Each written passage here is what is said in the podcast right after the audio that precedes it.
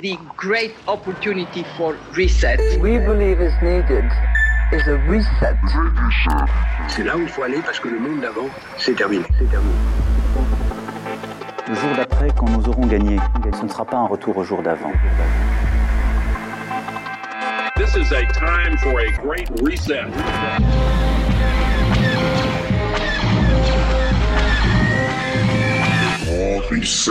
Le grand ménage. Chers amis, chers ennemis, bonsoir, bonjour. On se retrouve pour le deuxième épisode de notre grande série Le Grand Reset ou Le Grand Ménage, à l'initiative d'Alain Soral. Une émission spéciale ce soir sur le sujet de la santé. Donc ce sera santé et grand reset. Chers amis, tout d'abord, tous nos voeux pour cette nouvelle année 2021 qui sera bien pire que l'année 2020. Donc attachez vos ceintures. Alain Soral, tous mes voeux. Merci euh, d'être là une fois de plus pour cette émission. Est-ce que vous auriez l'amabilité pour nos amis spectateurs de nous dire quelques mots d'introduction sur cette thématique du grand reset et de la santé? Ben, On a pris l'initiative de nous d'aborder cette histoire de grand reset de manière euh, globale, puisqu'en fait il faut concevoir ça comme une totalité avec des chapitres, et vous vous souvenez que la dernière fois, on a brillamment commencé par l'aspect financier, qui à mon avis est l'origine de tout ça. C'est ce grand reset, on va dire économico-financier, donc social, qui doit être justifié par d'autres moyens que euh, les conséquences euh, de l'inconséquence du capitalisme euh, et du nouvel ordre mondial et de libéralisme mondialisé, etc. Et ça nous amène au deuxième volet, qui est le big pharma, hein, la question du virus. Parce que pour justifier toutes les transformations économiques et sociales qu'on est en train de nous imposer, que nous vivons euh, quotidiennement depuis des mois, il fallait trouver une justification qui soit, je dirais, euh, méta-économique, méta-politique et méta-sociale. Et pour ça, ben, ils avaient plusieurs options, d'ailleurs, qu'ils ont déjà utilisées. Comme on l'a dit, c'est l'option de lutte contre le terrorisme euh, islamique et même le terrorisme tout court, ce qui permet, ben, ce qu'on a déjà vu, le Patriot Act, c'est-à-dire déjà de restreindre les libertés individuelles, les libertés de circuler, d'augmenter la surveillance d'État. C'était la première étape. La deuxième étape qu'ils ont en réserve, on l'abordera aussi d'ailleurs, c'est l'histoire du réchauffement climatique anthropique, qui amène à une certaine obligation, soi-disant, de décroissance à cause de l'impact carbone. Donc aussi, c'est habiller d'écologie une crise économique qui en réalité on subit nous et qui en fait est aussi instrumentalisée par euh, l'oligarchie, par ceux qui ont le pouvoir économique mondial. La troisième dimension qui est à mon avis la plus perverse et celle sur laquelle ils appuient le plus en ce moment, c'est effectivement la lutte contre la pandémie, puisque là on est sur lutter contre un ennemi invisible parce que euh, infinitésimal au vrai sens du terme, qui serait un virus et même des virus qui se répandraient sur le monde et qui nécessiteraient effectivement tous les changements que nous vivons en ce moment. Alors euh, aujourd'hui, eh ben, le sujet est évident, c'est quelle est la réalité de cette pandémie? Quelle est la théorie mise en avant? Bon, c'est la théorie virale pour justifier tout ce qui nous arrive en ce moment. Comment peut-on essayer d'analyser ce qui est acceptable, pas acceptable, vrai, pas vrai, manipulatoire ou réellement de l'ordre de la sécurité sanitaire? Voilà, c'est le grand chapitre d'aujourd'hui. Et je crois, si je me rappelle bien de, de ce qu'on s'était dit, que celui qui va inaugurer ce, cette première euh, mise en place et mise à plat, ça va être notre camarade de la rédaction, Pierre, je crois, qui a spécifiquement travaillé sur la genèse de la, euh, de la question de la pandémie. Hein. C'est ça? Oui, je vais en parler. Je vais faire des parallèles euh, entre l'ingénierie du Covid-19 et l'ingénierie du SIDA, qui, à mon sens, est vraiment la, matrice. Mais je vais y venir donc dans la première partie. Je vais juste donner moi aussi un petit mot d'introduction. Je pense que c'est fondamental, effectivement, de rappeler au plus grand nombre que le Grid Reset arrive par Big Pharma, puisqu'on a bien vu que Big Pharma était le pourvoyeur de psychose hein, dans, cette, dans cette ingénierie du Covid-19, et aussi que dans le même temps, Big Pharma est central dans le dispositif qui est en train de se mettre en place, le dispositif de la société de demain, le dispositif du Grid Reset.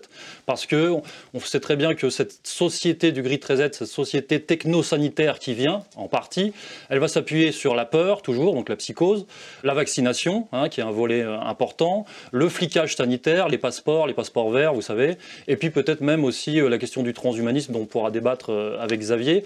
Donc voilà, il faut bien faire comprendre cela au, plus grand nombre, je pense. Un dernier mot d'introduction, si vous me le permettez je pense qu'on peut définir les termes. On utilise Big Pharma parce que c'est un peu, c'est courant, c'est usuel, voilà, c'est plus pratique. Je pense qu'on peut définir Big Pharma précisément comme terminologie, comme l'alliance des cartels pharmaceutiques et euh, des organisations mondialistes de la santé. Voilà, comme ça, je pense que c'est plus clair pour tout le monde. Oui, c'est ce qu'on appelait, nous, le, le complexe pharmacochimique comme il y a un complexe militaro-industriel, un complexe agroalimentaire. Hein, ce sont des complexes mondialistes qui sont articulés les uns avec les autres, notamment au, niveau de l'actionnariat. On voit bien que euh, si on regarde toujours les montages financiers, ces gens sont tous actionnaires les uns des autres. Hein. Donc c'est pas, comment dirais-je, paranoïaque ou complétiste de penser qu'il y a une stratégie globale, parce que réellement, il y a une réalité globale. Hein. Et puis un autre exemple aussi qu'on peut évoquer, c'est l'imbrication de, euh, Bayer avec Monsanto. C'est-à-dire que là, on voit la jonction entre d'un côté le médicament et de l'autre côté l'alimentation ou l'agro-industrie pour être plus exactement. Le poison d'un côté et le soin de l'autre, hein, comme euh, si, ce qui sont deux marchés imbriqués. Là, c'est le diabète. On est tout proche du vaccin, on a fait d'énormes progrès. Diabète, c'est machiavélique. D'un côté, on leur vend de la bouffe de merde qui les rend diabétiques, et de l'autre, on les soigne.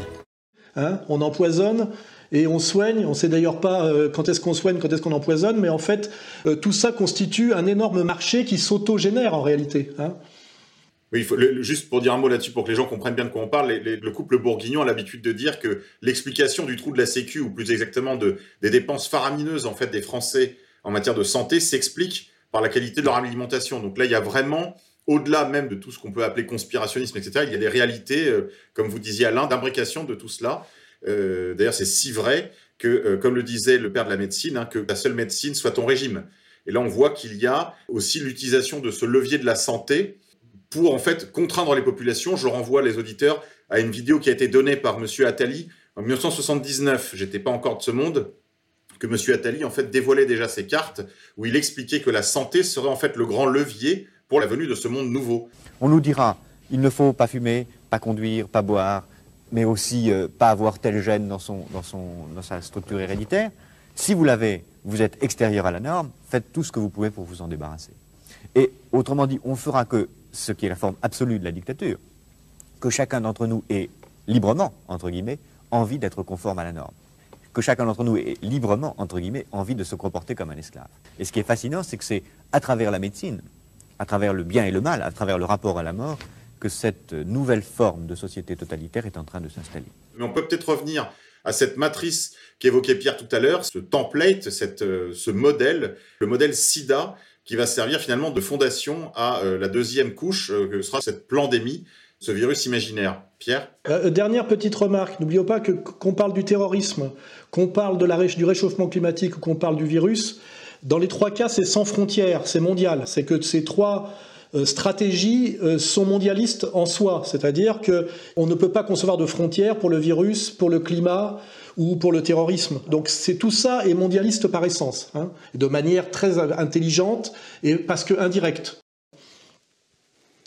Avant que je prenne la parole, peut-être que notre camarade Xavier veut dire un mot d'introduction.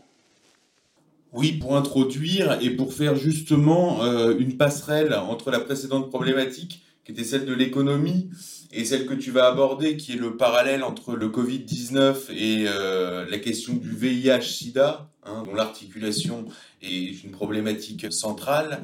Et en fait, le Covid-19 n'étant jamais que la généralisation du système du VIH-Sida à l'ensemble de la population.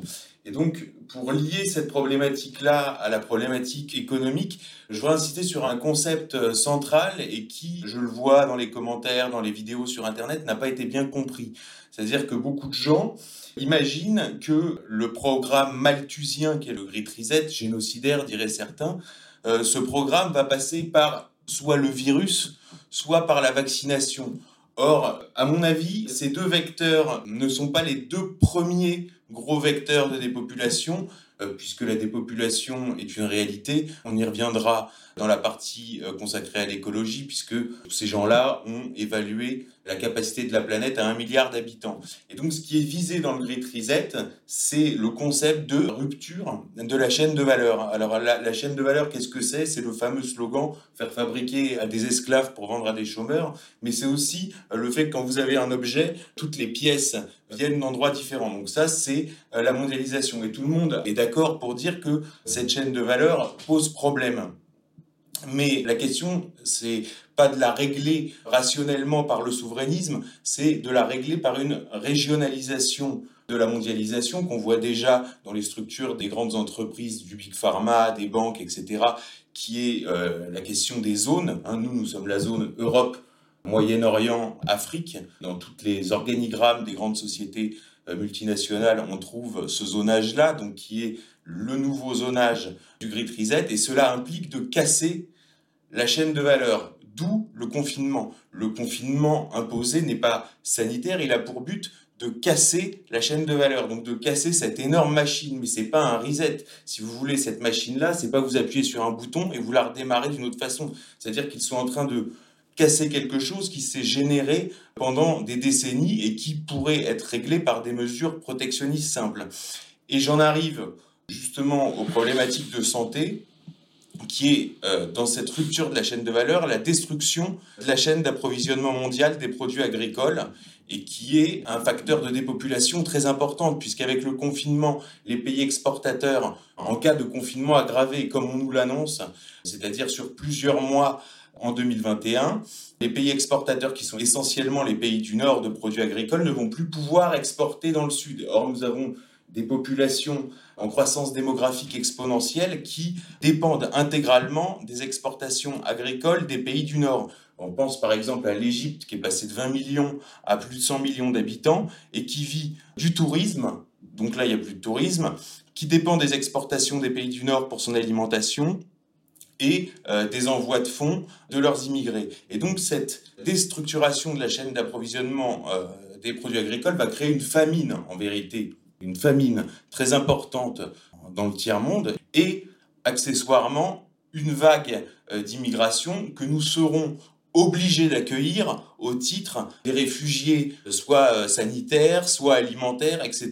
Et donc là, on est au cœur du programme, ce programme de métissage parfaitement décrit par Koudenov Kalergi.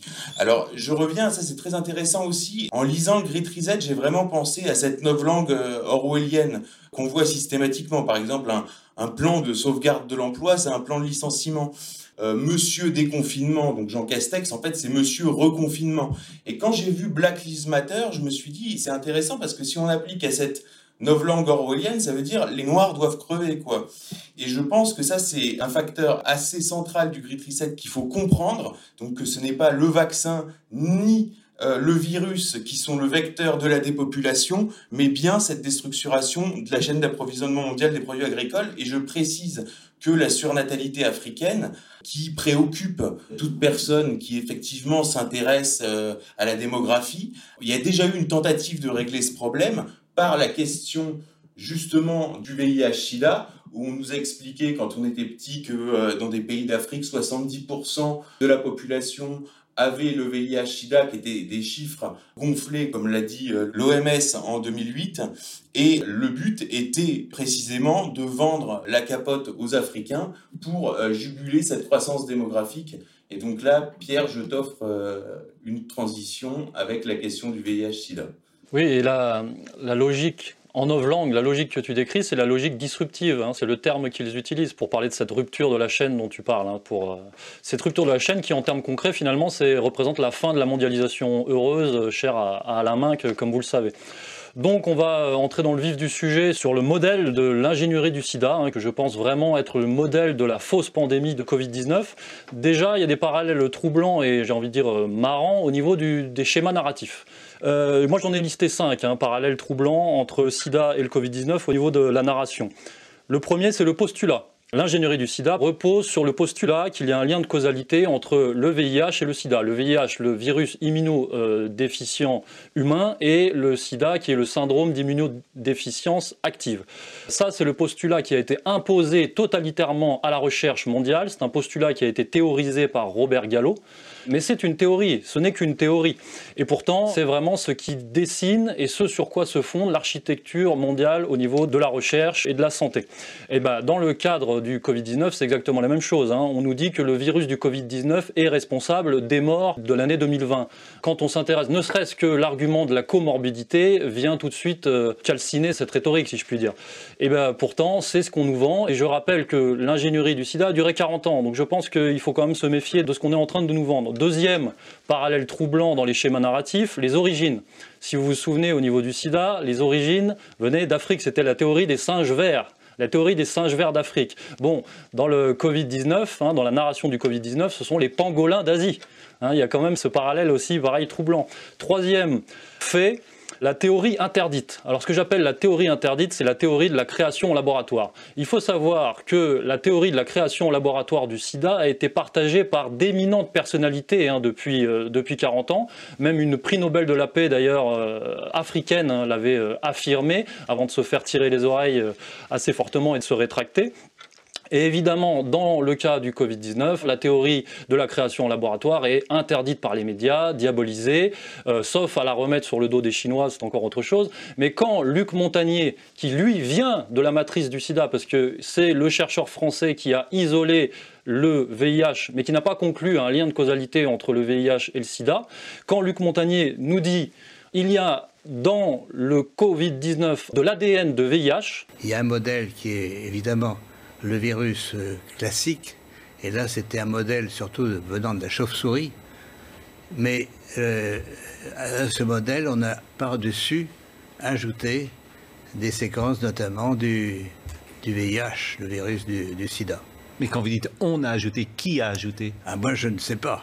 Et c'est pas naturel, c'est ce que vous voulez dire? Non, ce n'est pas naturel. C'était un travail de professionnel, un travail de, de biologistes moléculaires. C'est-à-dire qu'on aurait injecté en laboratoire de l'ADN de VIH dans le génome du coronavirus 2, évidemment, là, c'est l'esclandre, et là, c'est, on est dans la zone interdite hein, à ce moment-là. Vous êtes certain de ça? Parce qu'on a dit que le bruit a couru, que c'était une origine euh, humaine, finalement, et ça a été ensuite euh, réfuté par, par la plupart des autorités scientifiques, quand même. Quatrième euh, fait troublant, parallèle troublant, c'est la solution. Hein, évidemment, avec le sida, quelle a été la solution? Eh ben, Le préservatif. Ça a été la seule solution, le préservatif et la psychose euh, sociale hein, qui a perturbé des générations entières au niveau euh, affectif et sexuel. Et eh bien avec le Covid-19, vous le savez, hein, qu'est-ce qu'on nous vend? Ah, C'est pas le préservatif, c'est le masque. C'est le masque et la distanciation sociale et le rester chez vous et la peur sociale. Donc voilà, euh, Big Pharma n'a qu'à nous vendre ce genre de solution. Et Cinquième fait troublant au niveau euh, de la narration, c'est la logique qui sous-tend tous ces événements. C'est une logique que j'appelle de cavalerie. C'est la logique de la levée de fonds. Hein, levée de fonds pour la recherche, c'est une logique spéculative qui consiste finalement à lever des fonds pour attendre le vaccin, hein, le vaccin qui n'arrive jamais. Évidemment, c'est ce que tu disais Xavier précédemment, c'est-à-dire le génocide ne viendra pas du vaccin, puisque la logique c'est de nous vendre euh, des études, des recherches, des tests, des expérimentations ad vitam aeternam. Mais la solution vaccinale ou autre n'adviendra jamais. Donc cette logique spéculative, hein, euh, dans cette logique, on attend, on teste, on expérimente, on vend, on achète, on vend, vous connaissez. Hein, euh, voilà. Donc la lutte éternelle contre le sida a duré 40 ans, hein, de, des années 80, donc de 1980 à 2020. Elle passe le relais, là on peut parler peut-être d'une mutation, c'est pas une mutation du virus, mais il y a une mutation de la narration oligarchique. Elle passe le relais au Covid-19. Donc le Covid-19 à cet égard représente certainement une, une extension, un recyclage, une accélération hein, dans le processus oligarchique. Et euh, d'ailleurs, on sent bien que le sida arrivait en bout de course. Hein, c'est euh, l'ingénierie du sida et la, bulle spéculative du sida arrivait euh, au bout du bout. On avait vraiment tiré sur la corde et euh, il était temps de renouveler ça. Et c'est pour ça que le deuxième point que je veux aborder, c'est la question des acteurs, est très intéressant puisque non seulement les schémas narratifs se recyclent, mais les acteurs se recyclent. Car les acteurs à la manœuvre dans euh, l'ingénierie du Covid-19 sont principalement les mêmes acteurs que ceux qui étaient à la manœuvre dans l'ingénierie du sida. C'est-à-dire qu'il faut bien faire comprendre, je pense, au plus grand nombre que c'est la même équipe. Toutes les personnalités déterminantes dans le Covid-19 viennent de la matrice sida. On va pouvoir donner des noms, hein, je les ai listés. Alors déjà, il y a deux volets. Je pense qu'il y a deux volets qu'il faut aborder. Il y a le volet américain et le volet français. Alors on voit que dans le volet américain, c'est plus intelligent que le volet français quelque part, puisque le volet américain utilise des hommes de paille. Hein, c'est-à-dire que Big Pharma utilise des hommes de paille pour se masquer, pour se camoufler, c'est un peu des façades. Et quand on creuse et quand on fait le travail jusqu'au bout, on se rend compte que derrière ces hommes de paille et derrière Big Pharma, on retrouve les grandes puissances, à savoir, enfin les grandes puissances oligarchiques, qui que sont le complexe militaro-industriel et la grande finance, dont on a parlé la dernière fois avec BlackRock notamment, et dont on va reparler évidemment tout au long de ces émissions. Alors que dans le volet français, on a là un pouvoir communautaire beaucoup plus visible, c'est-à-dire qu'il y a beaucoup moins d'écrans de, fumée. Euh, dans le volet français, on voit vraiment qu'il y a une, euh, oui, un pouvoir au cœur de la structure française, de la superstructure française. Et pour parler concrètement, eh bien, ce sont les réseaux de l'INSERM et les réseaux de l'Institut Pasteur, principalement, hein, qui sont à la manœuvre dans ces deux affaires, hein, du sida et du Covid-19. C'est-à-dire que le sida, pendant des années, a été vraiment un fromage pour ces réseaux-là. C'est vraiment, ça a été une poule aux odeurs pour ces réseaux-là. C'était la poule aux odeurs des maladies infectieuses. Et je pense que les réseaux de l'INSERM et les réseaux de l'Institut Pasteur se sont gavés pendant des années, gavés de financement public. Et je pense qu'ils veulent continuer euh, la manipulation avec le Covid-19. Alors je peux donner des noms hein, succinctement pour que ça soit euh, encore plus clair. Quand on parle des hommes de paille américains, au premier rang on peut citer Anthony Fauci. Anthony Fauci, tout le monde le sait, c'était un chien de garde de la théorie officielle du sida pendant des années. C'est lui qui a popularisé internationalement la thèse de Robert Gallo, à savoir le lien de causalité entre le VIH et le sida. In just a few short years from the recognition that this disease exists, scientists have been able to identify and isolate the underlying cause or etiologic agent. And AIDS is caused by HTLV3. Et c'est lui qu'on retrouve là euh, en 2020 en tant que directeur et porte-parole de la Task Force euh, Covid-19 de la Maison Blanche. Donc on, peut euh, fortement imaginer qu'il a été mis dans les pattes de Donald Trump, évidemment. Et donc c'est lui qui a annoncé 55 millions de morts hein, aux États-Unis. C'est lui qui a préconisé au niveau international des mesures autoritaires, le confinement, etc. Et qui a, comme tous les autres, diabolisé le protocole Raoult. And the scientific data, the cumulative data on, on trials, clinical trials that were valid, namely clinical trials that were randomized and controlled in the proper way, all of those trials show consistently that hydroxychloroquine is not effective in the treatment of coronavirus disease or COVID-19. Et Fauci, ce soit dans le cas du sida ou du Covid-19, Fauci a toujours été un turiféraire de la vaccination mondiale. Euh, de la vaccination mondiale, même préventive dans le cadre du sida. Given the fact that we now have the virus in our hands, it is quite possible, in fact, it's invariable, that we will develop a vaccine for AIDS. The question that remains to be answered is will that vaccine be effective in protecting individuals against infection with the virus? And we don't know that, but that's exactly where much of the research is going on at the present time. Fauci, il faut savoir qu'on le retrouve aussi dans l'affaire de l'AZT. Hein, l'affaire du l'AZT, qui est un gros scandale sanitaire, hein, qui a causé énormément de dégâts au niveau de l'histoire du sida. Voilà, je vous encourage à, à creuser. Euh, Fauci, on ne va pas rentrer dans les détails, mais il est totalement intégré au nouvel ordre mondial. Il n'y a qu'à ressortir la photo euh, que Xavier connaît bien, la photo où il est côte à côte avec euh, George Soros, un fils Rockefeller, Ted Turner, que les climato-sceptiques euh, connaissent bien, et le père de Bill Gates. Ce qui nous amène à ce deuxième personnage américain de premier plan qui fait la passerelle entre l'ingénierie du sida et l'ingénierie du Covid-19, c'est évidemment Bill Gates. Alors Bill Gates, on en a parlé depuis des mois, des mois, tout le monde en parle. Bon, bah, il faut quand même euh, faire le travail, dire qui est Bill Gates. Euh, Xavier pourra vraiment nous en parler euh, en complément, notamment dans ses liens avec l'affaire Epstein. Mais Bill Gates, à mon sens, je pense que c'est un peu le premier Zuckerberg. Je pense que c'est quelqu'un qui a été recruté par le complexe militaro-industriel quand il était très jeune, étudiant, peut-être à Harvard, recruté par IBM. Il y a des liens historiques entre IBM et la NSA. Je pense que c'est des choses très intéressantes à creuser et qui est pris en main aussi par euh, la finance mondiale et par Wall Street via euh, Warren Buffett. voilà, je vous encourage encore à, creuser. Bill Gates, évidemment, très très investi dans la lutte contre le sida, hein, promoteur de la vaccination euh, via l'OMS, via Gavi, via le Fonds mondial de lutte contre le sida, via ONU SIDA, United, la Fondation Clinton, l'International AIDS Society, enfin bref, hein, on pourrait en énumérer des dizaines et eh ben, c'est aussi Bill Gates, comme vous le savez, qui est le principal pourvoyeur de psychose dans euh, l'ingénierie du Covid-19 via l'OMS et via euh, l'université John Hopkins. Hein. C'était l'université John Hopkins qui euh, fournissait des chiffres, des chiffres, des données, des statistiques pour nous assommer du nombre de morts, etc., etc. Bon, Bill Gates, évidemment, comme tous les autres, grand turifère de la vaccination mondiale, de la gouvernance mondiale, et puis, là on y vient, du puçage du puissage par un plan qui pour lui permettrait la mise en circulation de certificats numériques. Hein. donc on voit vraiment avec les passeports verts, les passeports sanitaires qu'on va dans cette direction. Ça c'est le projet euh, ID 2020 hein, pour être complet sur la question. Voilà donc là on est voilà on, dessine cette société de surveillance hein, euh, du Grid Reset. On voit bien que les liens euh, sont faits. Un troisième personnage américain qu'on retrouve dans l'ingénierie du sida et du Covid-19 qui est très peu souvent cité, mais je pense que c'est important de le rappeler, c'est Donald Rumsfeld. Donald Rumsfeld, vous le connaissez, c'est un néocon hein, historique. Euh, c'est l'homme du Pentagone, c'est l'ancien secrétaire de la défense euh, du président Ford et du président évidemment euh, George W. Bush. Donald Rumsfeld était l'ancien dirigeant de Gilead. Voilà, quelque chose qu'il faut rappeler. Et de, de sources presque sûres, on peut penser que Donald Rumsfeld est encore un grand actionnaire de Gilead. Voilà, donc Gilead qui était très investi dans la lutte contre le sida au niveau de, pas forcément des vaccins, mais au niveau des, médicaments. Et Donald Rumsfeld qui a été l'instigateur dès 2005 d'un plan de confinement national. Alors en 2005, c'était en cas d'attaque bioterroriste. Euh, eh bien, c'est ce plan, donc euh, au sein de l'administration Bush, c'est ce plan qui a été adopté par Richard Hatchett, dont Xavier a parlé dans son dossier sur le Reset.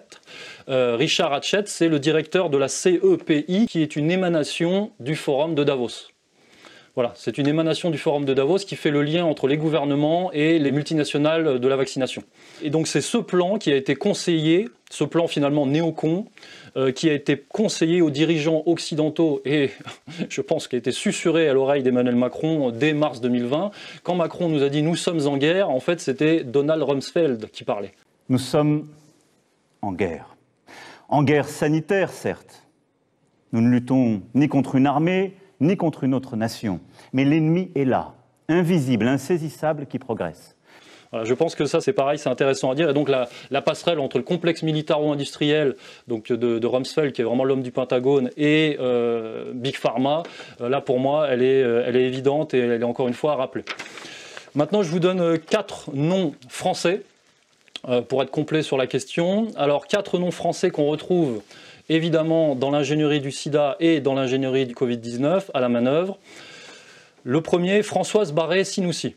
Ah, Françoise Barré-Sinoussi, c'est l'égérie de l'Institut Pasteur dans le cadre de la découverte du VIH avec Luc Montagnier.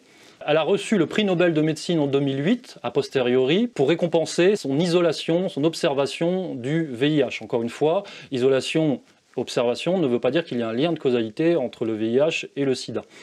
Françoise Barré-Sinoussi, elle est liée donc à l'Institut Pasteur, mais elle est liée à l'INSERM, hein, les réseaux dont je vous parle, et surtout c'est la présidente du SIDAction. Hein, elle a succédé à Pierre Berger à la tête du SIDAction. Je pense que c'est intéressant de dessiner toute cette architecture. Hein. Ne me demandez pas quand nous aurons un vaccin, nous ne savons pas, mais euh, la stratégie en tous les cas qui est utilisée aujourd'hui par les chercheurs est sur la bonne voie.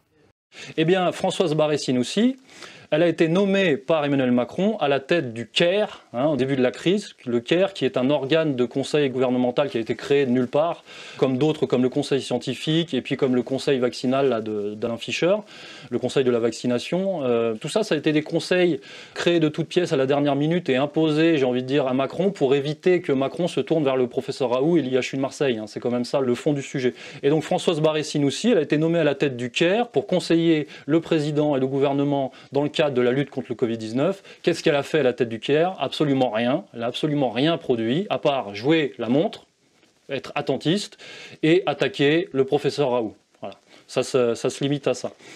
Deuxième personnalité majeure euh, au niveau du volet français, SIDA, Covid-19, Yves Lévy. Yves Lévy, c'est pas seulement le mari d'Agnès Buzyn. Yves Lévy, c'était un grand spécialiste de l'infection par le VIH, hein, cette fameuse infection par le VIH qui n'a jamais été prouvée. Professeur Lévy, vous qui dirigez la recherche sur le vaccin en France, on va, on va vite le trouver ce vaccin-là. C'est à portée de main, non?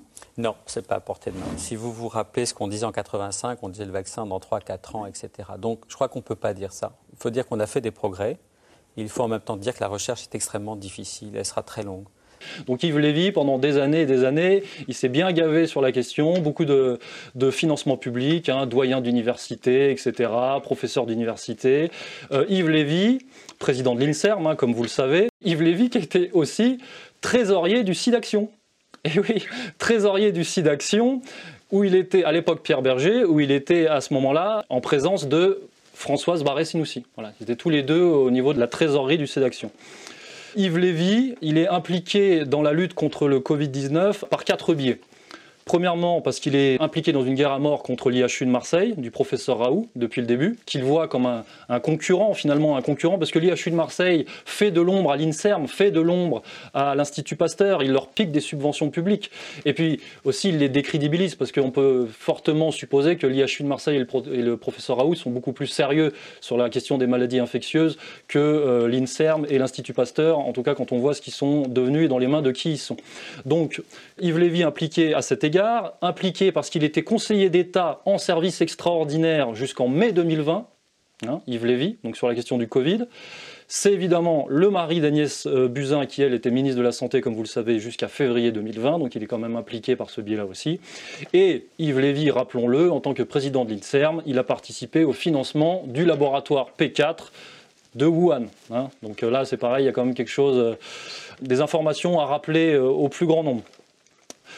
Troisième personnalité française qui nous vient du monde du sida et qui gère, hein, qui, qui, gère le, le Covid-19, c'est Karine Lacombe la fameuse Karine Lacombe. Eh bien oui, Karine Lacombe, c'est une experte du sida. Elle a été experte internationale auprès de l'OMS, d'UNITED, d'ONU-SIDA et de l'International AIDS Society, dont je vous parlais tout à l'heure, qui est un organisme international financé par Soros, Bill Gates, enfin bon bref, tout ce que, tous les mondialistes que vous voulez. Euh, Karine Lacombe qui vient de l'APHP, donc l'APHP c'est Martin Hirsch, hein, donc voilà, et dont les mentors sont Delfrécy, et aussi euh, Bernard Kouchner, puisque Karine Lacombe est une grande adepte de l'humanitaire, hein, elle a beaucoup voyagé en Afrique.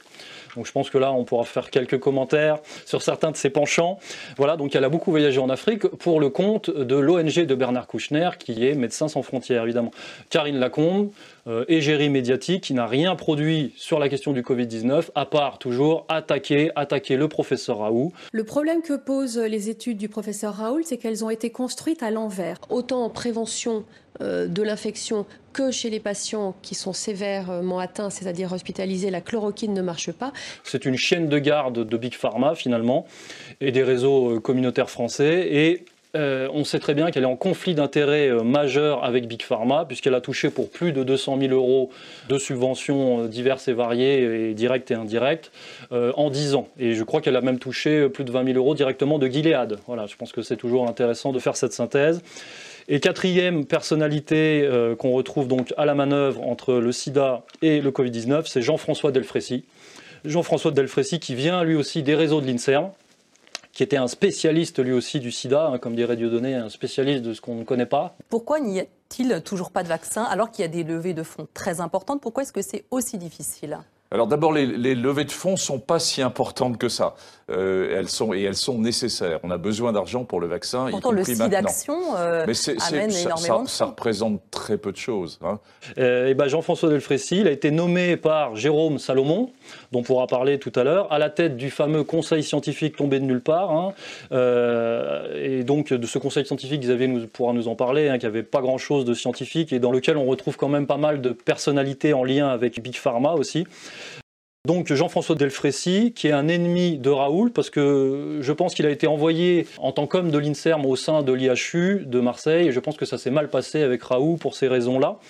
Et Jean-François Delfrécy, qui n'a absolument rien fait à la tête du conseil scientifique, à part attendre le vaccin, euh, jouer la montre lui aussi, et discréditer la solution euh, de l'hydroxychloroquine du professeur Raoult. Et puis évidemment, il y a le, fameux essai euh, Discovery, hein, qui était un, fiasco, et qui n'était rien d'autre qu'une espèce de mise en marché et de propagande des médicaments de Gilead. Voilà, donc je pense que là, on a dessiné un panel assez intéressant, on a donné des noms, on a une architecture, voilà, on a d'un côté les Américains, de l'autre les Français. Et je pense que ça peut donner à réfléchir à nos, à nos camarades et à notre public. Pierre, merci beaucoup pour, euh, pour ce tour d'horizon du template SIDA qui nous amène euh, vers le Covid-19, vers la pandémie. Euh, des réactions, Alain Soral? Oui, alors évidemment, la grosse question qui se pose, c'est quelle est la réalité de la théorie officielle de dire qu'un virus euh, génère une pathologie qu'on peut soigner par un vaccin? On n'a pas besoin de rentrer, je dirais, dans un débat médical très poussé. Euh, la preuve que cette théorie est un mensonge se prouve par la simple chronologie. C'est qu'en réalité, le vaccin est prévu avant le virus. C'est comme ça qu'on peut comprendre qu'il y a quelque chose de louche. Hein euh, notamment pour le Covid, c'est que le projet de destruction de l'économie et le projet d'un espèce de vaccin qui est en réalité de la thérapie génique était programmé par le nouvel ordre mondial dans des écrits qui sont datés bien avant l'apparition du Covid. Et ça, c'est une bonne euh, euh, manière par les rapports de cause à effet, par la, chronologie, c'est que normalement la cause doit être avant les faits, hein, euh, de montrer que sans rentrer même dans un débat très profond sur qu'est-ce que c'est que la réalité du virus, est-ce qu'on on maîtrise vraiment bien cet infiniment petit qu'est le virus, parce qu'on pourra rappeler que le microbe ça se voit, la bactérie ça se voit moins, et, et en fait le virus ça se voit pas, c'est qu'à chaque fois il faut des microscopes de plus en plus puissants, et on est dans des réalités de plus en plus inatteignables. Donc on n'est même pas sûr en réalité de la théorie officielle du virus, il y a un débat, c'est la thèse pasteurienne contre les autres, mais sans même avoir besoin de rentrer dans ce débat où on pourrait parler de virus, d'exosomes, euh, de parasites, euh, c'est pas reproductif, etc. Parce que là, quand on n'est pas médecin, on peut vite se faire soi-disant euh, rabrouer. Le meilleur moyen de démontrer que tout ça pue, c'est que le projet de destruction de l'économie par un confinement, la volonté de puçage pour un contrôle par le big tech, etc., des populations, a été proposé par le nouvel ordre mondial et a été planifié avant même cette apparition du virus qu'on peut quand même dater. Ça, par exemple, Xavier avait fait toute une chronologie dans Faits et Documents, qui à un moment donné arrive euh, à Wuhan par une histoire de pangolin, de chauve-souris, etc. Hein et quand l'effet arrive avant la cause, on peut quand même se dire qu'il y a quelque chose de faux dans la narration, hein, et qu'il y, a- une faille dans la logique. Et ça, je pense que c'est le meilleur moyen d'aborder la question euh, pour ne pas se laisser piéger dans un débat technique et médical sur euh, le virus, le rétrovirus, etc., etc. Parce que dans le sida, on était dans cette question-là. Est-ce qu'il y a un rapport entre ce rétrovirus, la baisse des défenses immunitaires et des maladies générées par la baisse de défense immunitaire On sait que, euh, d'ailleurs, pour euh, refaire une parenthèse là-dessus, c'était la thèse de Gallo, et en fait, cette thèse de Gallo, il l'a reprise de sa thèse qui est tombée à l'eau sur l'origine virale du cancer. En fait, il avait d'énormes budgets pour expliquer que le cancer venait d'un virus et qu'on pouvait donc avoir un vaccin du cancer. Et comme ça ne donnait rien et qu'il voulait renouveler ses lignes de crédit, il s'est jeté en fait sur la question du sida pour recoller son schéma faux du cancer sur le sida. The probable cause of AIDS has been found a variant of a known human cancer virus called HLT, HTLV3. With HTLV3, Gallo's White Elephant Virus program made the jump from the cause of cancer to become the cause of AIDS and the target of billions of dollars in research funds. Donc en fait, on a quand même une projection d'un schéma faux sur autre chose pour maintenir quoi? Euh, De l'argent et du crédit. Donc déjà, rien que quand on fait de la chronologie, sans même faire de la médecine, on voit déjà qu'il y a beaucoup de choses qui montrent, enfin qui démontrent que ça pue d'un point de vue de la construction. Et là, je pense que Xavier pourrait nous éclairer encore un peu plus, que c'est le roi de la chronologie, le Xavier. Bah, tout simplement, sans même passer par des documents euh, secrets ou de fondations obscures. Euh, J'invite juste les auditeurs à aller sur le site de la Commission européenne et vous trouvez un plan qui a été établi en mai 2019. Personne n'avait jamais entendu parler de pandémie de coronavirus, hein, en mai 2019, où il est écrit que la période 2019-2021 doit être celle de la mise en place du passeport vaccinal, qui est en fait la mise en place de l'identité numérique. En fait, tout ça est lié. Oui, en fait, on peut parler de la question sanitaire comme d'une sorte d'adjuvant, de vecteur d'autres agendas. Comme je le disais tout à l'heure, rappelant les paroles de Jacques Attali, c'est-à-dire que la question sanitaire, c'est une question à laquelle les gens sont très sensibles, les populations sont très sensibles, c'est d'ailleurs pourquoi on a vu une telle discipline dans le monde entier hein, sur cette question du masque, euh, des distanciations antisociales, des confinements et des, couvre-feux. C'est parce que les gens sont très sensibles, très apeurés, même on peut parler de peur, sur la question sanitaire. Et l'oligarchie le sait bien et elle s'est servie de ça comme d'un adjuvant, comme on parle d'adjuvant dans les vaccins, pour injecter euh, son agenda en fait euh, à la fois politique et, et- et économique. Alain Soral. Petite remarque presque gênante, il y a quand même un gros tropisme communautaire sur toute cette affaire. hein. On voit, ce qui est très étonnant, par exemple, quand je vois le, le fils Enthoven s'énerver contre Raoult, J'appelle charlatan un type qui se prend pour un devin, qui prédit en février la fin d'une pandémie alors qu'il qu'il y connaît rien, qui vend une molécule qui ne marche pas, qui marche autant qu'une pastille Valda. c'est que Raoult est quand même un spécialiste du sujet et produit des analyses qui sont assez euh, structurées. hein. Et, et on a un autre qui, est- qui a un diplôme de philosophie et qui lui rentre dans la gueule avec une violence extrême alors qu'on comprend ni euh, de- sur quelle pertinence, sur quel savoir il s'appuie, ni pourquoi euh, euh, lui et souvent les gens de sa communauté sont aussi motivés pour nous vacciner à tout prix. et dites aux mots, mais à leur famille, venez vous faire vacciner et vous pouvez rejouer au foot. Si vous voulez rejouer au foot, si vous voulez faire du sport, venez vous faire vacciner. Normalement, il devrait être réparti de manière, euh, enfin ça devrait, il devrait rentrer dans la catégorie de la loi faible des grands nombres, hein, en gros, et il devrait y en avoir autant qui soient pour que contre. Et alors là, il y a quand même quelque chose de bizarre, c'est que les membres de cette communauté sont majoritairement et très très très euh, de façon très militante pour la vaccination générale. Israël sera immunisé en mars. Alors il y a un chiffre pour confirmer ce que vous dites, Alain, c'est que euh, l'État d'Israël est de très loin en tête sur les vaccinations rapportées à sa population.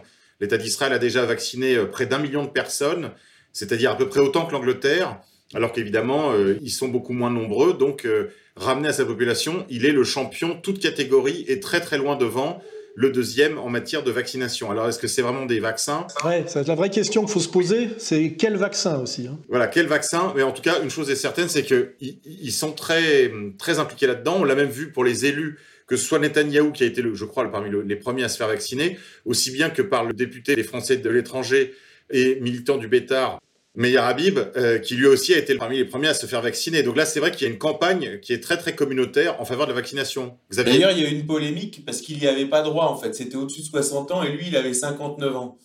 Donc il y a eu une petite polémique en Israël là-dessus. Non, je voudrais revenir sur un point, sur le professeur Raoul, que les gens n'ont pas bien saisi les gens pensé, bon, Raoul, c'est un type, il arrive avec son truc, est-ce qu'on est pour, est-ce qu'on est contre? C'est pas ça la question. La question, c'est que euh, l'État a déversé des millions pour qu'on ait un centre opérationnel en cas de pandémie. Ce centre sur lequel des millions ont été déversés, c'est l'IHU Marseille Infection, l'IHU de Didier Raoult. C'est-à-dire que l'État français a mis des millions sur Didier Raoult pour lui construire un hôpital flambant neuf au cœur de Marseille, c'est lui le grand vainqueur du grand emprunt de Sarkozy, tout le monde a oublié. Donc ensuite, on a construit cet hôpital euh, géant, flambant neuf au cœur de Marseille, pour être prêt en cas de pandémie. Donc si on est dans une logique hors Big Pharma et euh, en faisant abstraction de tout complot, et si on est dans une logique pure, c'est Didier Raoul qui devait prendre la gestion de l'épidémie en France, puisque son hôpital flambant neuf avait été construit à cet effet avec de l'argent public. Donc ça, c'est un premier point très très important. Le deuxième point que je voulais souligner sur le programme vaccinal, euh, qui est en fait un programme de passeport vaccinal, c'est que euh, Heidi 2020, dont Pierre a brièvement parlé, quand on revient aux origines de ce projet, on tombe sur un Global Health Investment Fund. Excusez-moi pour l'accent euh, en anglais, je suis pas très bon. Donc un fonds d'investissement euh, mondial pour la santé. Or, ce fonds d'investissement mondial pour la santé devait être créé donc par euh, JP Morgan et par la fondation Bill et Melinda Gates. Et qui étaient les intermédiaires à la création de ce projet? C'était Jeffrey Epstein, et Larry Summers, euh, donc un, des plus hauts cadres du mondialisme, qui a provoqué 3 millions de morts euh, en Russie post-soviétique avec la thérapie de choc, qui est euh, mouillé à mort dans l'affaire Epstein et qui aujourd'hui est à Paris dans le cadre du Conseil économique installé par Emmanuel Macron à l'Élysée. Larry Summers, retenez ce nom. Donc si vous voulez, tout ce programme-là est pensé, et là on trouve des traces en 2011. Donc si vous voulez, là on est dans le fameux méga groupe, hein, dont un des cadres, Bronfman, nous a bien expliqué qu'il voulait absolument rester discret pour ne pas apparaître comme le grand Sanhédrin. Vous voyez? Donc si vous voulez, ce programme vaccinal mondial a été pensé de longue date, et je précise que Attali, et ça je l'ai écrit dans Fait documents, c'est sourcé et on y revient euh, dans le documentaire qu'on est en train de finir euh, de monter. Attali, pourquoi il sait tout à l'avance? C'est-à-dire qu'il joue au devin, au prophète. Comment fait-il pour savoir tout à l'avance? Et on retrouve un article de Haaretz, qui date du journal israélien Haaretz, qui date de 2005, sur une réunion, donc justement, du méga groupe, c'est-à-dire le groupe des financeurs de Jeffrey Epstein, où un des représentants français, ils sont une vingtaine autour de la table, des gens comme Steven Spielberg ou d'autres gens que vous connaissez pas forcément, c'est-à-dire des rabbins, euh, etc. Et le représentant français, c'est Jacques Attali. Donc Jacques Attali est le représentant en France du groupe des financeurs de Jeffrey Epstein, donc même groupe qui est à l'origine du programme vaccinal, et qui se cache derrière un think tank Vous en retrouvez une trace sur Internet derrière un think tank de l'agence juive pour Israël. Et donc vous retrouvez tous les membres de ce méga groupe dans ce think tank et vous retrouvez un deuxième français qui est Bernard-Henri Lévy. Et quand on voit ça, quand on étudie ça, euh, l'affaire Epstein à fond, et qu'on voit qu'en fait les deux représentants en France de ce groupe-là sont Jacques Attali et Bernard-Henri Lévy, bah, on comprend énormément de choses. C'est-à-dire que depuis des années, on se dit, mais pourquoi ils sont là sur tous les sujets? Alors là, ils sont partagés les rôles. Il y en a un qui vend le vaccin, l'autre qui vend l'anti-masque par dandisme, etc.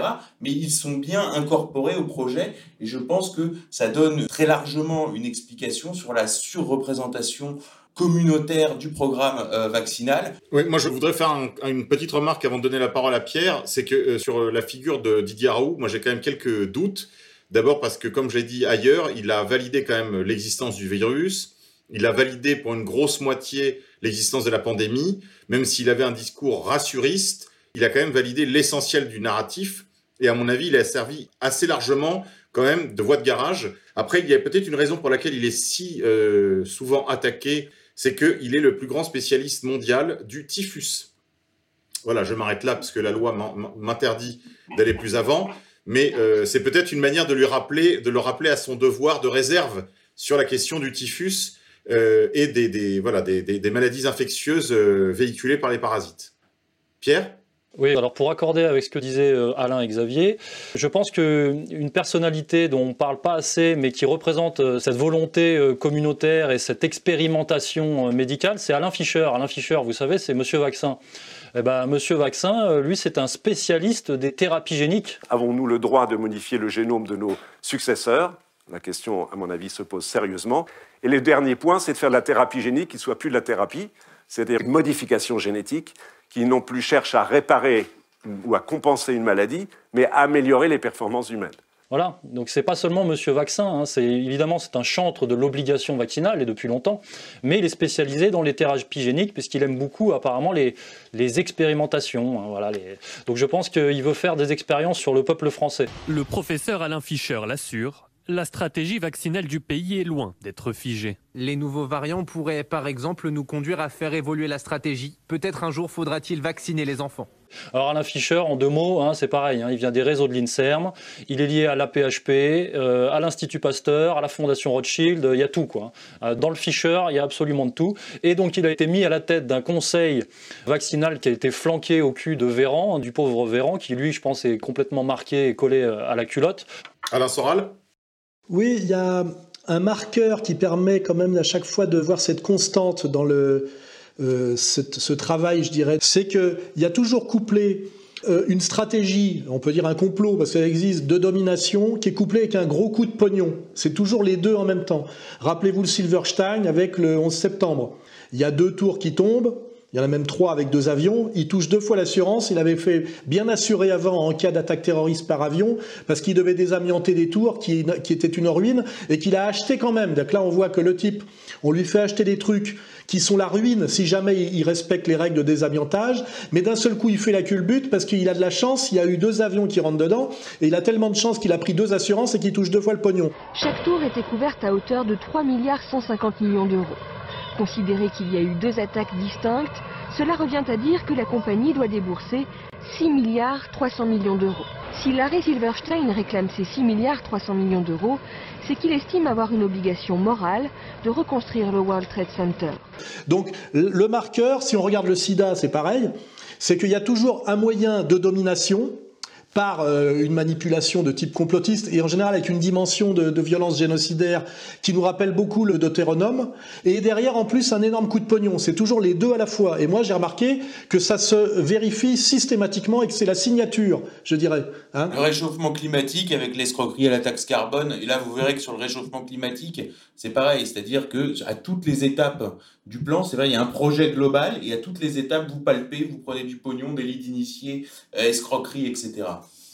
Oui, bah, pour les auditeurs qui veulent en savoir un petit peu plus, je rappelle que nous avons fait, euh, bah, dans le cadre de ERFM, hein, qui est partenaire de cette euh, émission, Le Grand Reset, une émission qui s'intitule bah, Le réchauffement climatique anthropique avec Camille Vert et Jérôme Alzan, qui en plus de ça est un auteur contre-culture. Donc vous pouvez aussi vous référer à cette émission et de manière plus générale, en fait, ce qui est publié aussi sur le sujet par la rédaction, puisque je sais que Pierre garde un œil attentif sur toutes ces escroqueries.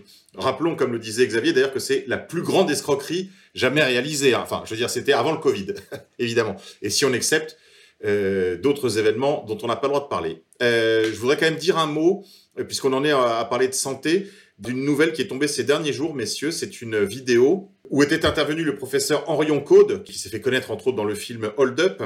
Elle était en échange avec d'autres professionnels de santé, en particulier avec une épidémiologiste irlandaise du nom de Kyle, qui euh, explique, avec ces mots un petit peu savants, les risques sanitaires impliqués par les euh, vaccins, je mets ça entre guillemets, par les thérapies géniques à ARN messager, dans le cadre donc de la vaccination en particulier, donc Pfizer euh, d'une part et Moderna de l'autre. Elle explique, pour faire très simple, que le risque est immense de voir des défaillances des systèmes immunitaires euh, et même, même plus que ça, des, en fait, des organismes, des personnes qui seront vaccinées par ce vaccin, entre guillemets, à ARN messager, puisque en réalité, le corps risque de riposter à la mise en présence d'un nouveau coronavirus, qui est quand même, ça peut être tout simplement la grippe annuelle, hein, la, grippe euh, auquel on a été habitué, euh, l'année prochaine par exemple, hein, l'hiver prochain, les gens qui auront été mis en présence d'un virus pourraient réagir par ce qu'on appelle un orage ou une cascade euh. C'est-à-dire qu'en gros, le corps, voyant la présence du virus dans l'ensemble de l'organisme du fait de la pénétration dans les cellules du corps, la riposte serait excessive, si vous voulez. Elle viendrait saturer l'ensemble de l'organisme par une réponse immunitaire qui pourrait conduire à euh, des décès par défaillance organique ou même par euh, des septicémies. Et elle prévoit déjà la possibilité, l'éventualité, la probabilité que de tels décès arrivant en cascade seront appelés Covid-21. Si vous regardez au centre de ce paragraphe, la plupart des enfants qui ont reçu ce vaccin contre le VRS, des enfants qui avaient des problèmes de santé, la plupart des enfants ont souffert d'une maladie grave avec infection qui a entraîné une fréquence élevée d'hospitalisation. Et deux enfants sur 35 sont morts. Et la conclusion qui en découle est que la maladie était due à la vaccination qui venait d'avoir lieu. Ce que les gens doivent savoir, c'est qu'avec des vaccins à ARN, vous êtes vacciné pour le reste de votre vie. Il y aura beaucoup de décès comme les enfants de cette étude parce que vous êtes vaccinés. Et lorsque j'ai présenté cette étude en mai 2020, les gens ne faisaient peut-être pas le lien. Et ce que nous ne voulons pas, c'est qu'il y ait des décès importants, disons en février, mars et avril de l'année prochaine, et qu'on l'appelle Covid-19 ou Covid-21. C'est-à-dire que les gens mourraient du vaccin, mais on mettra évidemment ça sur une nouvelle euh, variante du virus Covid-19. Alain Soral? Tout ça nous rappelle l'histoire de l'AZT et des trithérapies, où en fait les gens croyaient se soigner du sida, déjà euh, maladie euh, qui est une construction euh, qui n'a pas été vérifiée par les faits. Et ils prenaient un poison qui s'appelait l'AZT, qui d'ailleurs, euh, il y avait des stocks énormes à fourguer qu'on n'arrivait pas à fourguer. Et en fait, c'était une telle attaque contre les cellules que dans un premier temps, il y avait une réaction effectivement de défense, et donc les gens allaient un peu mieux, on disait ils vont un peu mieux. Et puis quelques mois après, c'était une telle destruction qu'ils mouraient. Euh, Tout ça, c'est accessible hein, sur Internet. AZT destroys randomly bone marrow, kidneys, liver, intestines, muscle tissue, the brain, and central nervous system. Peter Duesberg claims AZT actually causes AIDS itself. AZT, yes, does directly causing AIDS uh, defining diseases. You know, AIDS is a lot of the things, but it doesn't cause Kaposi sarcoma, I think, but it does cause immunodeficiency. It was designed to do that. It was designed to kill human cells. In fact, the manufacturer says that uh, specifically that it can cause uh, AIDS-like diseases. Et en fait, on a aujourd'hui pratiquement la preuve que beaucoup de malades dits du sida sont morts en fait de, des trithérapies, de la ZT, du, du je sais pas quoi, de l'interféron, du Tamiflu et ces trucs-là. C'est pratiquement prouvé aujourd'hui. Et là, ce que tu nous décris, c'est à peu près la même chose. C'est qu'en fait, les gens sont pas vraiment malades, on leur donne un soin qui n'est pas nécessaire, et c'est ce soin-là qui les rend réellement malades.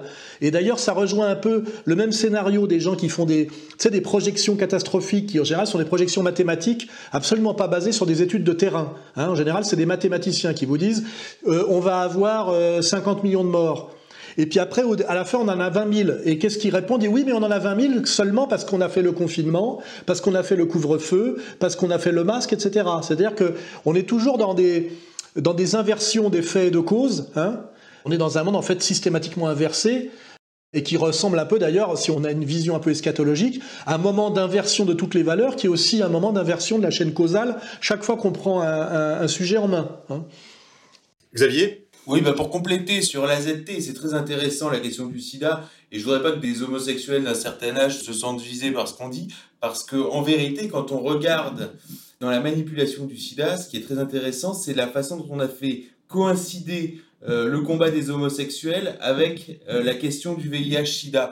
Et j'ai retrouvé, en m'y intéressant récemment, des communiqués de presse d'Act Up San Francisco qui étaient allés menacer de mort, menacer de mort et casser dans un gala, et qui étaient allés menacer de mort Anthony Fossi en le traitant de tueur, parce qu'il disait Act Up San Francisco, hein, disait à l'époque, on est en 1995, c'est la ZT qui provoque l'état dans lequel on est et non pas le VIH-Sida que vous ayez essayé de nous vendre avec la ZT.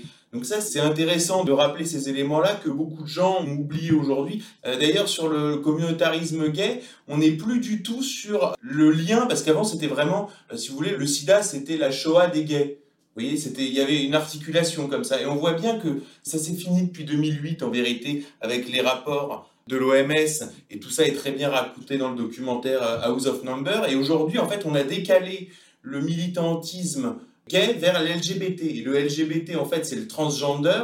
Et donc, c'est de dire aux enfants, vous pouvez choisir votre sexualité. Et donc, en fait, c'est la sexualisation des enfants. Donc, on voit bien qu'on les a déplacés d'un combat Big Pharma sur un combat pédophile. Et là, je reviens, c'est pas une obsession, mais bon, quand on étudie l'affaire Epstein, on voit très bien les types qui sont systématiquement dans des conseils d'administration de lutte contre le sida et des organisations soi-disant de protection de l'enfance dans le tiers-monde. Pour compléter encore une fois, sur l'instrumentalisation des homosexuels par le Big Pharma via le VIH-Sida et l'articulation VIH-Sida, pareil, on retrouve derrière le groupe soi-disant méga groupe, donc le soi-disant euh, grand sanhédrin de Samuel Bronfman, avec euh, la famille, une famille particulièrement qui s'est intéressée à ce sujet-là, qui est euh, la famille Tiche, qui est une famille complètement inconnue, donc on ne va pas détailler ça, peut-être qu'en post-production, pourra nous mettre un clip de cette famille que j'ai retrouvée et qui a été réalisée à l'occasion d'une de ces réunions de famille pour que les gens voient vraiment qui dirige le monde. Parce que ceux que vous voyez à la télé, si vous voulez, ce sont des... On est euh, à N-3, vous voyez? C'est vraiment des larbins. Et en fait, ceux qui dirigent vraiment le monde, on, ne vous les montre même pas parce qu'à côté, si vous voulez, Finkelkraut, c'est un beach boy, quoi, vous voyez? Ils sont vraiment pas montrables. Donc, euh, donc voilà cette, euh, cette famille Tiche qui a financer intégralement l'articulation cause homosexuelle VIH-Sida. Inutile de dire qu'ils sont pas du tout homosexuels. Et c'est eux, par exemple, qui, ont des intérêts dans le cinéma, qui ont réalisé American History X, qui est un film de diabolisation euh, des Blancs. Enfin, vous voyez, on les retrouve dans l'état d'affaires, euh, l'organisation des philanthropes juifs de New York, Israel Defense Force. Donc en fait, c'est qu'un des fromages, si vous voulez, parmi tant d'autres. Alain Soral? Juste rappeler ce que disait le rabbin Citruc à l'époque euh, de l'homosexualité et rappeler ce que pense la religion judaïque de l'homosexualité. La Torah qualifie l'homosexualité d'abomination et la considère comme un échec de l'humanité. Israël, par cette manifestation, se trouve rabaissé au rang le plus vil. Je n'hésite pas à qualifier cette initiative de tentative d'extermination morale du peuple d'Israël. Rave Joseph Citruc. C'est assez étrange, c'est que nous avons des gens qui, soi-disant, sont du côté des homosexuels contre, euh, contre les hétérosexuels, qui sont d'ailleurs montrés du doigt presque aujourd'hui comme des, fascistes, hein, alors qu'en fait, cette religion est homophobe à l'extrême et de façon indiscutable. Donc c'est là qu'il y a toujours euh, le principe, je dirais, du double jeu, du double langage et puis de la manipulation. Je suis pas sûr que, exactement comme aujourd'hui, les hystériques du vaccin euh, représentés par exemple par le petit Enthoven se battent pour le bien de l'humanité, de même que les hystériques de la cause homosexuelle à l'époque de ACT UP se battaient vraiment pour le bien des homosexuels. Hein. voilà, c'est comme des choses pareilles qui reviennent euh, en permanence, hein, des marqueurs, quoi. Ben, justement, on parlait de cette expérience passée là, des homosexuels dans les années 90, on parlait d'Act Up 95, si on se réfère à des époques un peu antérieures, dans l'Allemagne de Weimar, il y avait aussi un grand mouvement anti-vaccinal et, euh, pour tout dire, euh, anti-lumière. Hein, euh, des caricatures, on ne peut plus carabiner, et, le message était assez clair. hein. Et puis, il y a également, dans le même ordre d'idées, en France, il y avait la littérature autour de l'action française. Je pense à des livres, par exemple, de Daudet, qui s'intitule Les Morticoles, où il fait le portrait, lui étant fils de médecin, il fait le portrait de cette guerre, en fait, médicale qu'il y a entre le vieux médecin catholique de province et la caste montante de la tribu, euh, de, enfin, de la liste de Schindler, dont nous a parlé tout à l'heure euh, Pierre de Brague. Pierre? Oui, je voulais prolonger ce que tu disais tout à l'heure sur les, les conséquences et les effets secondaires possibles de la vaccination. En ce moment, on a Michael Yedon, qui est un ancien cadre de Pfizer, il me semble, qui lui parle d'un risque de stérilisation pour les femmes vaccinées. C'est important de le rappeler, de le souligner. Maintenant, on pourrait peut-être faire un petit peu de prospective hein, sur cette société donc, euh, du Grit Reset qui vient par rapport à, à la santé. Moi, j'ai vu que Klaus Schwab, dans son, dans son ouvrage, nous parle du bien-être personnel qui viendrait par l'intelligence artificielle. C'est-à-dire qu'il y aurait un système de surveillance de notre propre santé, connecté, hyper connecté, euh, numérique, je ne sais pas exactement comment ça marcherait. On serait averti en temps réel qu'on a un dysfonctionnement euh, organique. Speed Pizza, bonjour. Je voudrais deux de vos pizzas spéciales mexicaines et lésinez pas sur les piments. Euh, je ne pense pas que ce soit une bonne idée, monsieur Lavoie.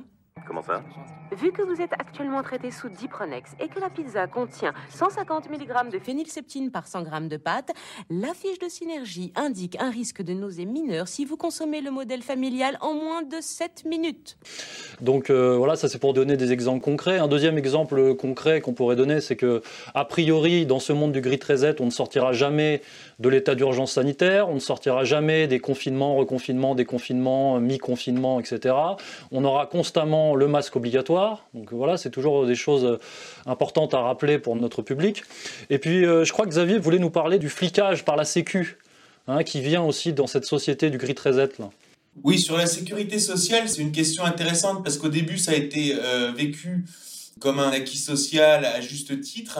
Et longtemps, on s'est demandé pourquoi les Américains refusaient à tout prix ce modèle européen. On voit bien à quel point même euh, Trump a fait campagne contre l'Obamacare et à quel point ce thème a rallié les milieux populaires de façon contre-intuitive chez nous. Et c'est vrai que les Américains qui sont foncièrement... Euh, Libertariens euh, sur la liberté, quoi. C'est c'est vraiment leur truc. Eux ont perçu intuitivement que c'était un moyen de contrôle, la sécurité sociale. Alors cela dit, notre, sécurité sociale a été euh, largement modifiée pour aussi en faire un instrument, un casier sanitaire quasiment, privatisé avec derrière Atos, la carte vitale, etc. Toute cette question-là mériterait d'être creusée.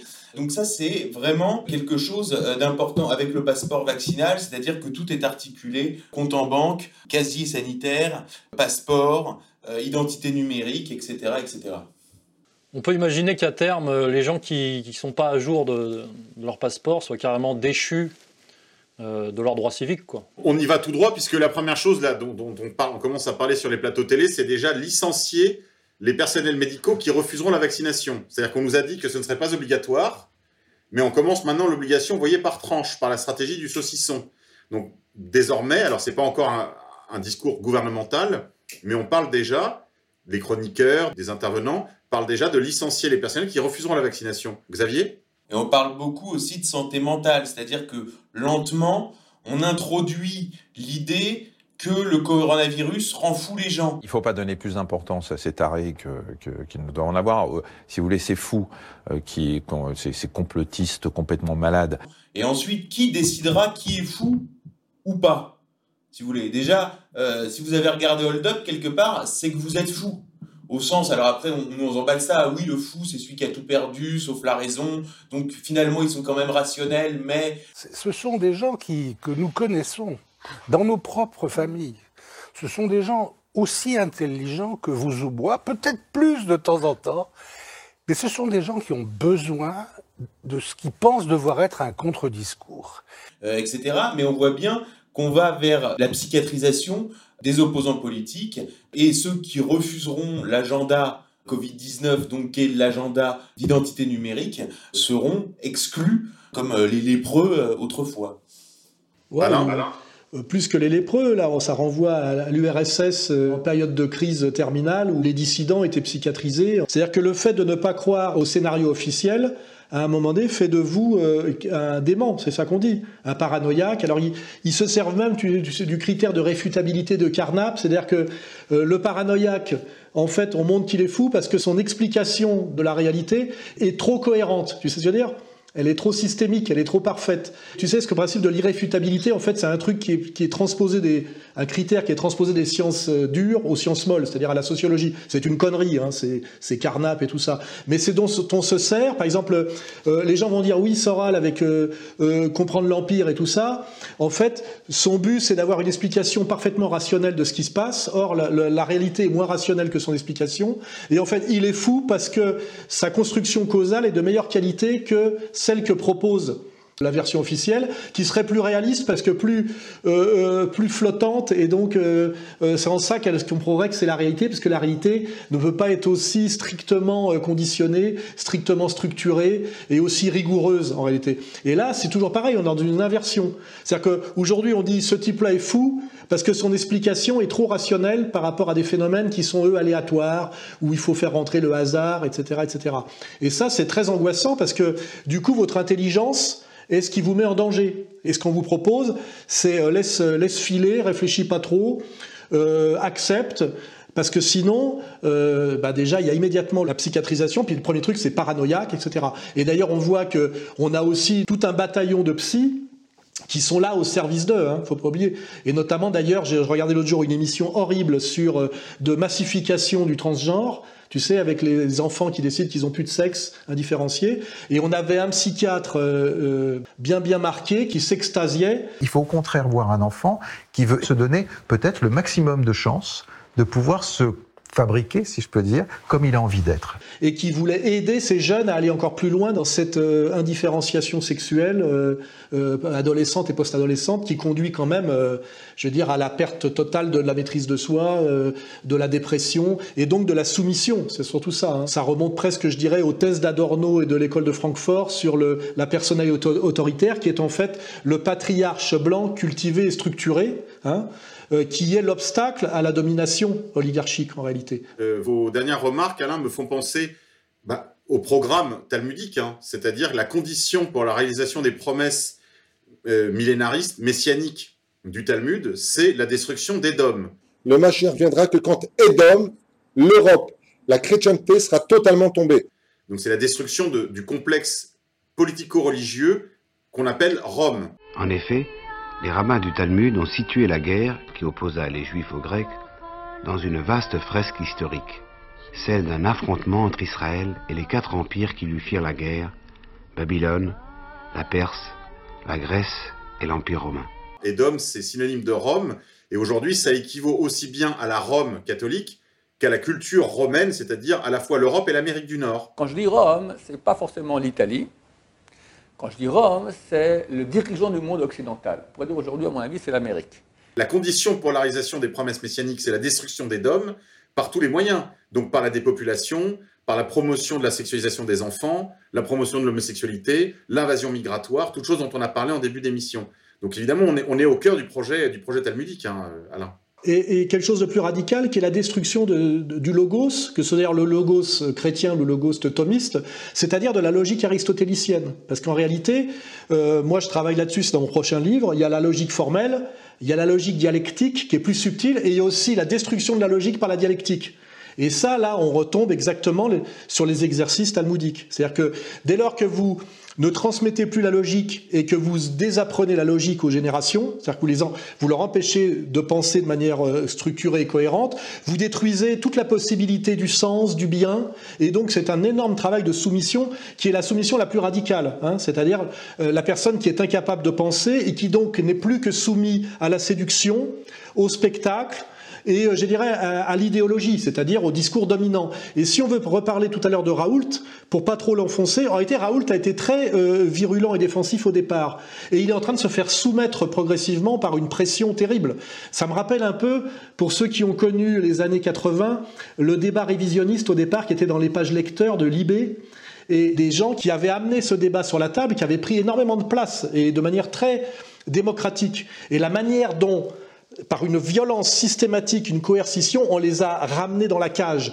Et aujourd'hui, quand je vois Perron, ce que subit Perron, ce que subit Raoult, ce que subit, euh, on a même oublié leur nom, ils sont plus invités, ils sont diabolisés. On en a interné quand même un le professeur Toubiana, et oui, l'internet, c'était le professeur Fortian. Oui, qui est quand même un, pharmacologue, hein, c'est un spécialiste des médicaments, parce que les médecins ne fabriquent pas de médicaments, hein, ils les prescrivent, et, sur le conseil des labos. Hein, voilà. Et là, on voit bien comment euh, euh, cette résistance, qui était très forte au départ à la théorie officielle du virus, du masque, qui était que des aberrations, puisque même le gouvernement avait dit la chose et son contraire, sans aucune euh, vergogne, on est en train de tordre le bras à cette opposition rationnelle, qui est très française, hein. se font punir, tordre le bras. On voit bien que c'est Hirsch qui a mis Perron à l'amende. Hein. C'est très très marqué comme combat. Et que ce qui est détruit, c'est euh, les gens qui prétendent encore penser rationnellement, qui est, qui est la tradition, on va dire, euh, euh, la tradition grecque. Hein. C'est voilà, c'est le, le logos, hein. c'est, c'est l'organon, c'est Aristote. Et que ces gens-là se font systématiquement punir par des gens qui n'ont comme argument que euh, la quantité, c'est-à-dire la domination sur les médias, la phraséologie euh, presque incantatoire, hein, euh, la séduction, la corruption et la menace. Hein, on n'a que ça. une figure très marquante qui est le contraire pour moi d'un Perron, qui est un humaniste rationnel hein, et qui s'inquiète légitimement en faisant des critiques totalement fondées avec un ton même. Je dis simplement, vouloir imposer un vaccin fait à la va-vite en trois mois, sans aucune sécurité, on ne sait pas trop comment il est fabriqué, etc., et avec des processus accélérés, le ministre qui nous dit tout le monde sera vacciné au printemps. Euh, là, pour moi, on est dans le délire, alors qu'il y a quelques dizaines, je, suis désolé pour ces dizaines de morts, bien entendu, mais euh, on n'a jamais comme ça imposé une vaccination à une population entière pour euh, une mortalité aussi faible. Et en face, on a le Laurent Alexandre. Vu l'âge moyen des gens qui meurent, qui est très très très élevé, bah bah, la population que l'on vaccinerait est une population qui a une espérance de vie résiduelle. Je rappelle que le Laurent Alexandre n'est pas euh, issu de la grande euh, tradition d'Alexandre le Grand. Hein. Il est aussi de la communauté. Je suis 25% ashkénaze et, et, du côté de mon grand-père, donc je ne crois pas, je ne crois pas que le qualificatif d'intellectuel juste. Je suis un compagnon de route et j'aime beaucoup la communauté. ça compte pour vous. Mais oui. Et lui, son discours est, est ultra violent à tous les niveaux, ultra méprisant. Si la méthodologie utilisée par Didier Raoult n'était pas aussi nulle sur le plan statistique, eh bien aujourd'hui on aurait déjà la réponse. Raoult est extrêmement coupable compte tenu des mauvaises études qu'il a faites. Et ça, c'est c'est hystérique, euh, agressif et totalement en fait euh, euh, se passant totalement de la rationalité. Hein, voilà, on est. Je crois que Xavier, c'est un, de tes bons clients, Laurent Alexandre. Tu peux peut-être nous en dire un mot? Oui, bah, je, m'y suis intéressé parce que je me suis dit d'où sort ce type? Et du coup, on a fait un, un gros portrait de lui dans Fait et Documents parce que Bon bah au début je me suis dit c'est pas un personnage qui a une très grosse épaisseur, ce qui est vrai d'ailleurs, mais ce qui est important c'est les réseaux, c'est pas le personnage euh, en tant que tel, c'est le personnage dans les réseaux et qu'est-ce qu'il incarne et à quel moment il l'incarne.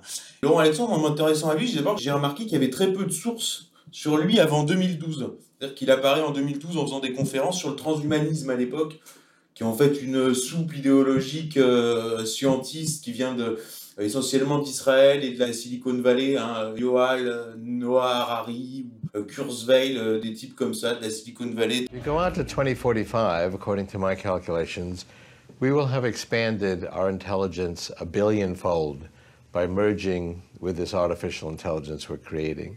That's such a profound, singular change in human history that we borrow this metaphor from physics and call it the singularity. C'est de la soupe. Euh, si vous regardez le film Ex Machina, vous avez à peu près l'ensemble de la problématique transhumaniste Ex Machina D'ailleurs, qui ne fait que recycler la problématique euh, de Frankenstein, qui est en fait euh, la problématique du golem. quoi. C'est-à-dire que tu crées une intelligence, et à quel moment faut doser pour qu'elle se retourne pas contre toi. Enfin.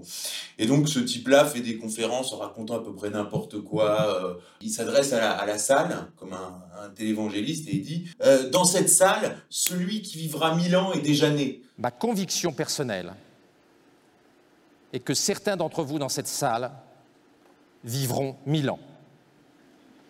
Évidemment, souvent on me dit ça, mais c'est exactement les types qui, dans les années 60, euh, allaient dans les classes expliquer qu'en 1990, on aurait colonisé la Lune et Mars, qu'il euh, y aurait des voitures volantes. Enfin, tu retrouves ça dans les archives de l'INA, je suis sûr. Bon, donc en fait, c'est un charlatan. Voilà. Et euh, comment ce type qui vient vendre le transhumanisme se retrouve défenseur à fond du récit officiel du Covid-19 C'est ça la question.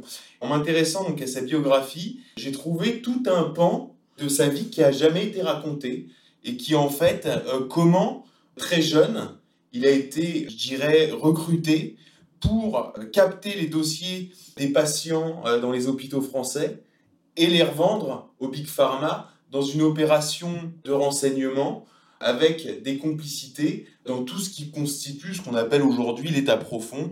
Et donc évidemment, euh, derrière, on retrouve les appuis du Big Pharma, donc essentiellement euh, Pfizer, euh, Big Tech, on retrouve Microsoft, évidemment les services de renseignement, puisqu'il est chapeauté par un préfet franc-maçon qui a dirigé la DST. On retrouve les réseaux de la CIA avec Maluret, donc les réseaux CIA Madelin, hein, c'est les réseaux CIA de droite, c'est pas les réseaux CIA de gauche.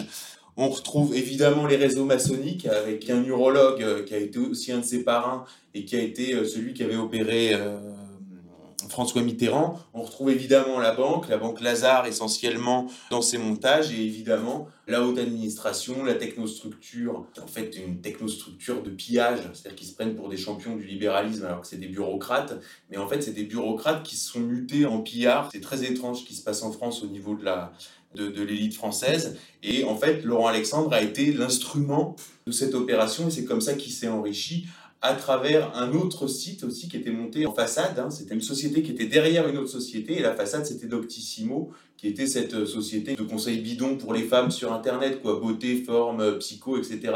Et en fait, cette société valait rien. Elle a été vendue 138 euh, millions d'euros et des années plus tard, elle valait plus que 15 millions. Et donc, on peut penser, donc on pose la question, hein, on revient vraiment sur tout ça à fond, on peut penser que il, ça a encore été une escroquerie. Et alors, son discours transhumaniste, qui est très très intéressant là-dedans, c'est qu'en fait, son discours transhumanisme, c'est le baratin pour faire l'intermédiaire sur ce qu'on appelle la tech.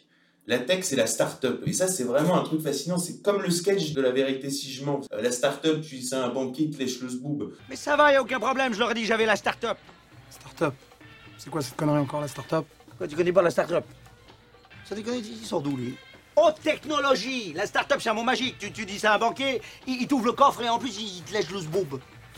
Bah, tu vois, on est rentré là-dedans, mais dans une version euh, industrielle, c'est-à-dire que c'est euh, la Caisse des dépôts et consignations qui est pillée, c'est euh, BPI France, la mutuelle des instituteurs, avec des millions et des millions et des millions qui sont déversés sur des types inconnus et qui disparaîtront. Là, l'exemple le plus connu, c'est sur le coworking avec un petit juif qui a escroqué absolument tout New York en disant qu'il allait révolutionner le travail du futur, hein, le future of work, avec le coworking, et le type repoussait tout le temps son introduction en bourse. Les jours de l'introduction en bourse, il a vidé tous ses bureaux, il s'est barré avec un milliard en Israël, et il n'y avait plus rien. Donc euh, bon, c'est une affaire qui a fait énormément de bruit, et c'est vraiment ça le truc de la tech, c'est-à-dire que derrière le truc transhumaniste, etc., qui peut faire rêver euh, un peu les naïfs, faut comprendre que c'est avant tout, comme d'habitude, euh, ce dont on parlait avec Alain tout à l'heure, un nuage de fumée pour euh, des opérations d'escroquerie. Donc c'est tout ça Laurent Alexandre. Laurent Alexandre, il y a des trucs fascinants. Par exemple, il est actionnaire d'une société qui s'appelle Selectis. Je me suis intéressé à ça, c'est absolument fascinant. Je vous explique le concept. En fait, Selectis vous vend que vous allez être immortel. comment ça se passe? En fait, vous envoyez un bout de peau que vous avez prélevé sous vos aisselles et vous l'envoyez à Selectis et ils vous disent bah, avec ça on va pouvoir reconstituer des organes. Donc euh, si on vous le congèle pendant 10 ans c'est 65 euh, 000 dollars et toute la vie c'est 85 000 dollars.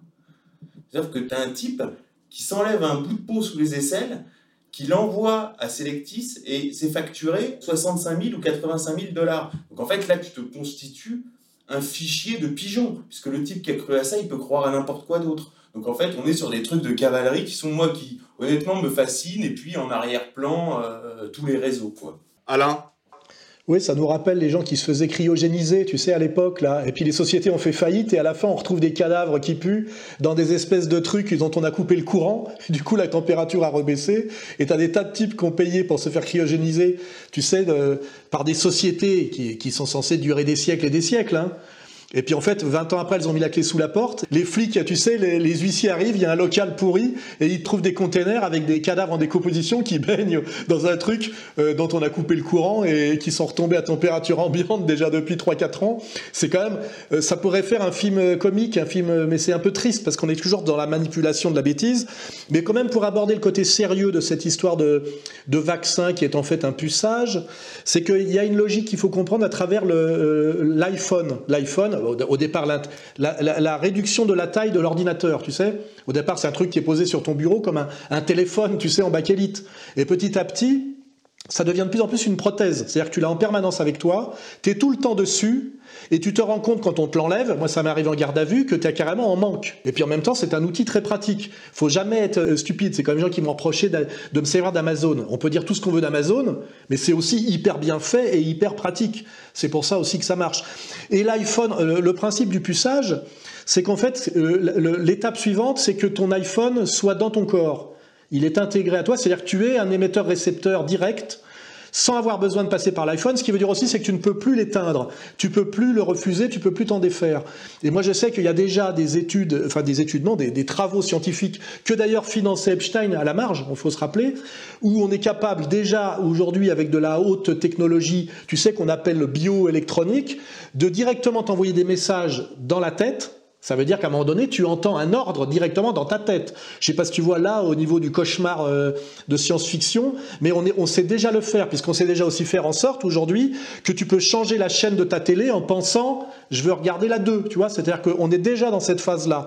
Et à un moment donné, cette phase qui est un progrès scientifique objectif est aussi le moyen pour une toute petite, un tout petit nombre de gens de dominer une immense masse. Parce qu'à un moment donné, euh, les ordres, les injonctions, les critiques, les menaces et même les, messages parasitaires sont directement envoyés dans le cerveau. Et aussi, euh, par ailleurs, en permanence, on sait ce que tu fais, la température de ton corps, euh, ton niveau de nervosité, avec qui tu parles, donc ce que tu penses, etc. On est dans du big data poussé à l'extrême, c'est-à-dire, euh, euh, euh, rappelons-nous de Michel Foucault, surveiller et punir, je crois. Hein. On est dans du surveiller et donc punir, et d'ailleurs surveiller et gratifier aussi. Parce que là, quand je vois le, journaliste à écharpe rouge, là, comment il s'appelle Barbier, si vous n'êtes pas vacciné, vous ne pouvez plus aller au restaurant, vous ne pouvez plus aller au théâtre, vous ne pouvez plus prendre l'avion. Vous êtes de vous-même retiré de la vie collective, vous êtes auto-confiné. Il faudra avoir son certificat de vaccination comme un laissez-passer pour être dans la société. Quand je vois, c'est pareil, la manière hystérique dont ils montent au créneau pour tous nous faire pucer et vacciner. Tu vois très bien qu'il y a aussi des larbins comme ça qui, eux, seront gratifiés. Et n'oublions pas qu'aujourd'hui, avec aussi, pareil, le volet de cette monnaie totalement numérique, totalement piloté par les banques centrales, avec la suppression de tout ce qui était intermédiaire et qui correspond en fait à la banque de la classe moyenne, hein, c'est-à-dire la, la banque intermédiaire qui va supprimer, c'est qu'on peut en permanence te punir ou te gratifier en fonction d'attitudes en temps réel qu'il n'y a plus besoin de masquer ou de pas masquer, comme avoir un VPN ou avoir des pseudos sur Internet. En réalité, là, on est dans une société de contrôle, de surveillance, d'injonction totale, avec même l'idée qu'à un moment donné, sur le plan un peu, je dirais, religieux, on peut envoyer des messages de masse dans la tête des gens Exactement comme quand on voyait les films de science-fiction dans les années 60, où on mettait des magnétophones sous l'oreiller des mecs, et pendant qu'ils dormaient, on leur mettait des messages en boucle. On était déjà dans euh, l'idée de MK Ultra. Mais on a bien d'autres moyens aujourd'hui que de mettre une bande de vidéo en boucle planquée sous l'oreiller du mec. Je dis, c'est qu'avec ce système de nanopuçage, on arrive aujourd'hui à une connexion et une intégration totale et permanente de l'individu qui devient un émetteur-récepteur dont il n'a plus les moyens de faire on-off, tu vois. Et je pense que si on veut être dans le sérieux là de, de l'homme augmenté ou de l'homme diminué, parce que ça va être augmenté pour certains, diminué pour d'autres, hein, c'est le principe. Et d'ailleurs, c'est le principe des vases communicants. Si on veut qu'un truc fonctionne, quand il y en a qui montent, il faut qu'il y en ait d'autres qui descendent. Donc je pense que le principe aussi où on rejoint l'idée de l'hyperclasse, c'est qu'il va y avoir un petit nombre d'élites augmentées. Ben, c'est d'ailleurs ce que, ce que Dieu donne à, à, ses fidèles quand ils respectent bien la loi, c'est des années de vie supplémentaires dans le confort et la jouissance. On est quand même exactement dans le même schéma religieux qui est un schéma religieux sans âme, hein, sans la question de l'âme et du bien. Euh, voilà. Et donc il y aura ceux qui vont bénéficier ou qui pensent bénéficier de ce système. Il y a peut-être des mecs à un moment donné comme justement le barbier qui se retrouvera peut-être le, dindon de la farce, parce qu'à un moment donné, on peut passer de, gratification à punition, tu vois. Mais pour l'instant, il marche dans la combine. Mais il y aura donc quelques hommes augmentés. Ça, c'est ce que d'ailleurs, quand on voit Laurent Alexandre aller séduire les gens de Polytechnique, qui sont donc des matheux, il leur dit Vous êtes les futurs surhommes de demain, vous êtes les élus. Il leur parle comme ça. Hein. Les dieux, vous, qui maîtrisez, contrôlez, managerez les technologies NBIC, les technologies transhumanistes, on a vraiment un côté marchand de bagnole d'occasion, euh, mais à un moment donné, tu sais, connecté à, à du, du science-fiction. Enfin, un personnage de film euh, à moitié grotesque et à moitié inquiétant. On est toujours dans ce truc, euh, on ne sait pas si on doit éclater. De... C'est ambivalent, oui. Ou des pousser des hurlements d'angoisse. Hein, c'est toujours un peu les deux. Mais donc, c'est bien. Il faut quand même comprendre que la réalité de cet homme augmenté ou de ce transhumanisme et de cette histoire de vaccin qui est en fait un nanopuçage, etc., c'est que c'est le moyen pour un petit nombre d'hommes de garder le contrôle de ce troupeau humain qui leur fait peur et qu'il faut faire obéir et que malheureusement on a éduqué aux droits de l'homme, à la mondialisation heureuse, euh, etc. Et là, rappelez-vous quand même le rôle de tous les jeux vidéo sur les gosses, le rôle de tout ce cinéma dont on parlait tout à l'heure de Spielberg. De nos jours, la réalité est déprimante. Tout le monde cherche un moyen d'y échapper. James Hallyday a vu le futur. Et il l'a construit. Il nous a donné un endroit où aller. Un endroit qui s'appelle l'Oasis.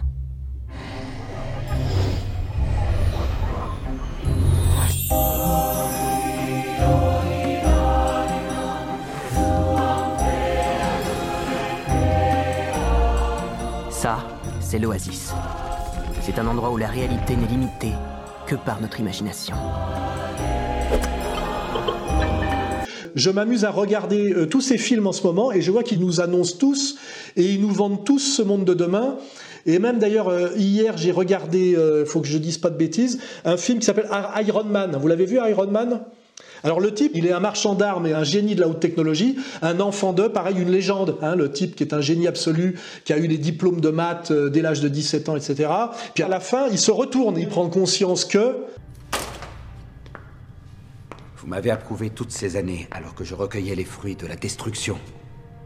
Et maintenant que je veux protéger les millions de gens que j'ai mis en danger, vous me laissez tomber. Vous allez y laisser la vie, Tony. Je refuse d'y participer. À quoi sert d'être en vie Si on n'a pas de raison de l'être? Je ne suis pas fou, Pepper. Je viens seulement de comprendre quelle est ma mission. Donc on nous le vend en, disant bon, euh, comme dans le film de Spielberg, on dit oui, euh, c'est bien euh, le, Second Life et le, monde virtuel, mais quand même le monde réel ça existe. Et donc on, à la fin, on oblige les gens à être dans le monde réel deux jours par semaine. Notre troisième mesure n'a pas eu autant de succès. On a décidé de fermer l'Oasis le mardi et le jeudi. Je sais, ça peut sembler bizarre, mais c'est important que les gens passent plus de temps dans le monde réel. Donc, c'est-à-dire, en fait, on te le vend même quand on le critique. Et en fait, si tu mets bout à bout, depuis Minority Report, machin, tous les films, on faudrait, presque faire une vidéo pédagogique qui met tous les bouts de la mémoire dans la peau, euh, Iron Man. En fait, on nous vend intégralement ce monde de l'homme augmenté et de l'homme diminué, les deux, par euh, Hollywood qui est totalement connecté, puisque aujourd'hui les films et les jeux vidéo, c'est la même chose, c'est décliné. Et n'oubliez pas que moi, je suis d'un monde qui n'a pas connu ça et qui en a jamais bouffé, les jeux vidéo, mais je découvre ça par les enfants, et eux sont là-dedans de manière ludique et tu peux pas les en empêcher parce qu'en plus il y a même une petite dimension pédagogique, hein, on peut pas le nier, c'est jamais aussi simple. Ils sont totalement là-dedans et en même temps qu'ils sont là-dedans, on leur supprime de plus en plus la vie réelle, les amis, la communication directe avec les autres et donc avec le phénomène de, volonté compensatoire pour euh, parler un peu comme cousin. Euh, on t'enlève le réel, tu as envie de virtuel, on te donne le virtuel. Et en plus, le virtuel, sur des tas d'aspects, est mieux que le réel. Et ça me rappelle un discours de Stark où je m'étais engueulé avec lui il y a des années. Il passait à une émission, ce con. Il disait euh, Dans 20 ans, euh, tout le monde pourra être riche parce que tout le monde pourra se projeter des images de châteaux et de lingots d'or sur ses murs avec la vidéo. Tu sais, comme si être riche, c'était avoir pouvoir s'entourer d'images de la richesse. C'est-à-dire, le mec, il est dans une bagnole de merde, mais avec son truc, il est dans une Rolls, tu vois. Et un mec comme Stark, qui est quand même très connecté au nouvel ordre mondial et qui, à l'époque, était en train de devenir un dessinateur de yachts, tu sais, à l'époque où il y a eu la, course au plus grand yacht, il était branché là-dessus, il avait totalement adhéré à ce discours et il racontait ce genre de conneries malheureusement dans les médias de masse où ça passait pas très bien, mais on voit que c'était ce genre de conversation qu'il avait à table avec les happy, few mondialistes de l'époque d'ailleurs où, tout allait bien, hein, l'époque de la mondialisation heureuse. Je te parle là des années 90. Et il était déjà en train de nous dire que grâce au numérique, il n'y aurait plus de différence entre les riches et les pauvres, parce que les pauvres pourraient aussi virtuellement vivre des vies de riches. Tu vois ce que je veux dire? Et là, on est quand même dans cette réalité, dans ce piège, c'est que plus on enlève aux gens la possibilité de la vie réelle, plus on leur propose la vie virtuelle. Et c'est ce que je disais tout à l'heure, l'hyperclasse aura droit à la richesse réelle, à la sexualité réelle et au luxe réel. Ils auront les plus belles femmes, les plus belles plages pour eux seuls. Et pour que le troupeau humain se tienne à carreau, il y aura euh, le monde virtuel, et puis pour les insoumis qui, effectivement, comme dans le meilleur des mondes, je crois, ou dans, ou dans d'ailleurs aussi 1984, se révoltent parce qu'ils n'en veulent pas, et eh ben là, il y aura les moyens de la punition systématique et permanente, je vous dis, avec les voix qui te punissent dans ta propre tête. Hein. Euh, c'est, euh, c'est du QHS virtuel permanent. Et ça, ça s'appelle le cauchemar. Or, ce cauchemar est déjà techniquement possible. C'est ça que je dis. Hein. Techniquement possible. Par la question de la 5G déjà. Oui, oui, euh, bah, tout ça, euh, je te dis, tu connectes, c'est un, jeu de Lego, hein, tu vois que c'est pas pour rien que les satellites, la 5G, le nanopuçage, euh, etc. etc. Hein. Deux autres films qu'on pourrait évoquer aussi dans la série que vous venez d'évoquer, Alain, c'est le film Demolition Man avec Stallone et Wesley Snipes, qui est vraiment un film prophétique, où d'ailleurs l'homme qui dirige est une sorte de Monsieur Fauci, dont nous a parlé longuement tout à l'heure Pierre. Et puis il y a le film Clone avec Bruce Willis, où les gens justement vivent à travers des, doubles qui bah, sont très bien. des doubles synthétiques. Et en fait, ils sont allongés chez eux comme des merdes en permanence. Hein. On va faire quelques dernières remarques, Xavier. Quelques remarques en conclusion, peut-être sur la question du puçage. Oui, sur le puçage, euh, j'ai repensé à ça euh, récemment. Il y a quelques années, on travaillait avec euh, Emmanuel Ratier sur le livre sur Manuel Valls, on faisait la biographie de Manuel Valls, et on avait consulté des documents du groupe Bilderberg, de la réunion du groupe Bilderberg de 2008, tu vois, il y a, il y a 13 ans, où avait été invité Manuel Valls. Donc dans ce cadre-là, on avait consulté cette documentation, et je me rappelle à l'époque d'avoir consulté ça et d'avoir lu, a été abordé le puçage par la vaccination. Et euh, tu vois, c'était il y a des années et ça m'avait semblé être un truc complètement. Euh, enfin, je l'avais recopié parce que je faisais mon article, quoi, si tu veux, mais ça représentait aucune réalité à l'époque pour moi. Et de voir ça aujourd'hui, je me dis, c'est quand même des choses qui se font sur le temps long. Alors à l'époque, c'était pour que chacun ait sa carte de santé, sa carte vitale euh, incorporée en soi, et que ça permettrait aussi de lutter contre le terrorisme en contrôlant les déplacements. Donc à l'époque, ces arguments-là qui étaient étudiés. Mais on voit bien euh, la dynamique, la dynamique politique euh, qu'il y a derrière, sous prétexte sanitaire évidemment. Et puis là, je rappelle encore ce document donc, euh, que j'invite vraiment les gens à consulter de la Commission européenne qui vous explique, donc c'est un document qui date d'avant la pandémie, qui vous explique que l'époque 2019-2021, dans l'agenda de la Commission européenne, c'est la mise en place du passeport vaccinal. Pierre, sur le puçage? Non, sur le puçage, rien de particulier. Ah si, alors attends, si je vais dire un truc, c'est que on nous vend ce système euh, comme si on nous, imposait euh, un système de domination à la chinoise, alors qu'en fait... Euh, oui, les logiciels qui sont déjà tous en place et techniquement disponibles sont majoritairement, et d'ailleurs ils s'en vantent, israéliens. Il y avait un documentaire d'ailleurs sur Arte où on en montrait bien la société à la chinoise qui était le danger comme modèle. Difficile de mettre la main sur ces fameux mauvais citoyens expulsés hors des villes, pointés du doigt. Dans certains centres commerciaux, leurs visages défilent sur des panneaux lumineux pour mieux les humilier. Et puis après, il y avait hop une petite bascule que ceux qui maîtrisaient cette haute technologie pour l'Occident et qui s'en vantaient, c'était eh ben, les sociétés euh, big tech israéliennes. Aujourd'hui, notre entreprise est la plus importante du monde occidental en termes d'effectifs. Nous sommes leaders dans ce secteur. Nous travaillons actuellement dans 43 pays. Ok, ça donne un petit aperçu. Nos produits sont aujourd'hui présents dans 43 pays. Et même dans le pays d'où vous venez. La France, c'est bien ça. Euh, effectivement, c'est pareil, c'est-à-dire ce vaccin vient de Chine, c'est la faute des Chinois. Quand on voit finalement que ce laboratoire P4, c'est de l'argent américain, de la technique française, euh, on se dit tiens, euh, est-ce que c'est si chinois que ça? Et est-ce que c'est pas déjà, peut peut-être je suis un peu paranoïaque et que, ma pensée est trop cohérente, donc un peu folle, mais est-ce qu'on n'a pas fait ça en Chine justement pour que au cas où on aurait des idées perverses on vous dirait, bah, de toute façon, au pire, c'est les Chinois. Hein. Méfions-nous, euh, vous savez, c'est le principe de la ligne Maginot. Là. Les Allemands vont arriver par là, puis ils passent par les Flandres. Méfions-nous des Chinois, ça vient des Chinois. Et on se rend compte qu'en réalité, moi, quand j'analyse d'où vient tout ça, je ne vois pas de Chinois dans l'affaire. Hein. Je ne vois aucun Chinois qui a essayé de me pucer, aucun Chinois qui me dit que son système de fonctionnement de vie, qui n'est pas basé sur les droits de l'homme, sur la Boétie et sur Montaigne, il veut me l'imposer de force. D'ailleurs, je ne vois pas en France de communautarisme chinois qui soit un communautarisme de domination. C'est au mieux un communautarisme de séparation, c'est-à-dire qu'ils vivent à la chinoise, mais je ne vois pas d'animateur de télé euh, omniprésent d'origine chinoise qui m'explique en permanence ce que c'est que d'être français. Là aussi, j'insiste aussi beaucoup là-dessus. Euh, les Chinois sont un empire puissant, ils sont peut-être aujourd'hui la première économie du monde, mais euh, la conversion de force au nom du bien, c'est une, pas une spécialité chinoise en réalité. Eux, ils ont plutôt, en général, se sont plutôt protégés de ce genre de 呃 on va dire de séduction ou de conversion par la force. Leur histoire, c'est plutôt de se protéger des Japonais, se protéger des Anglais, euh, se protéger d'ailleurs des Français, se protéger des Américains et essayer d'être les maîtres chez eux. Donc là aussi, j'interviens bien là-dessus, qu'on me dise pas que tout ça est communiste, alors que c'est fait par les élites du capitalisme mondial, hein, à moins qu'ils se soient convertis au communisme en douce. Je suis pas sûr que Soros soit un marxiste-léniniste et qu'il ait commencé comme métallo. Hein. Voilà, donc tout ça, c'est aussi des fausses réponses, des pièges et des bêtises qu'il faut refermer très vite. La société qui arrive est une société totalitaire.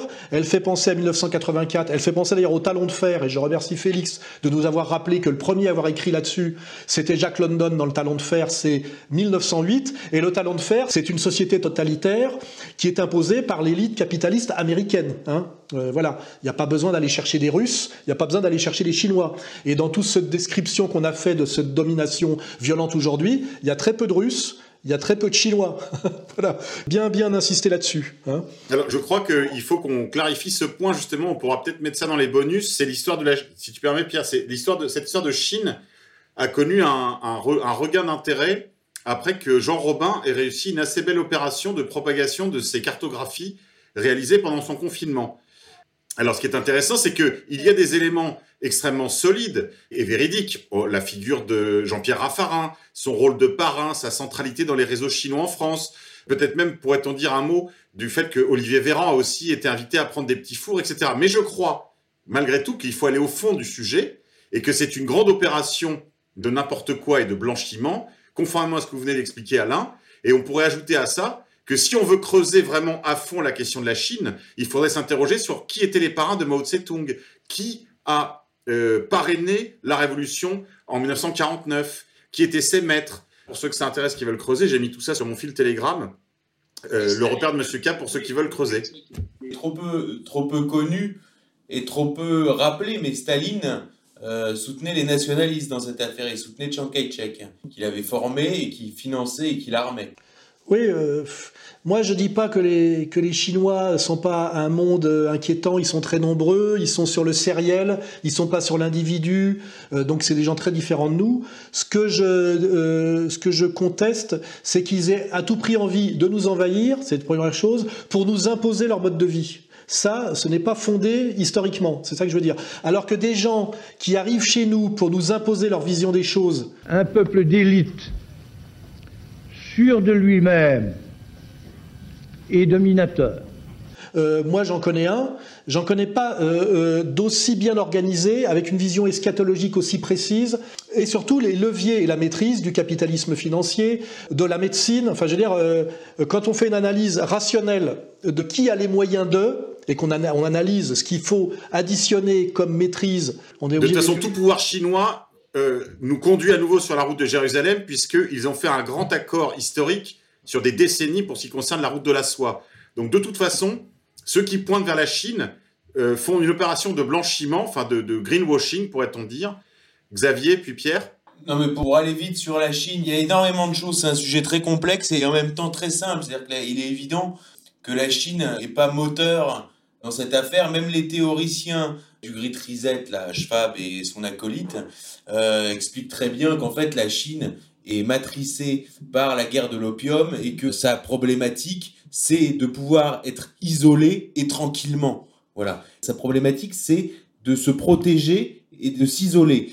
Et il faut bien comprendre que les opérations de corruption qui sont menées envers les élites occidentales, si on peut encore appeler ça des élites, ils auraient tort de s'en priver d'ailleurs, sont faites pour ne pas être emmerdés en retour. Donc effectivement, ils ont corrompu Joe Biden.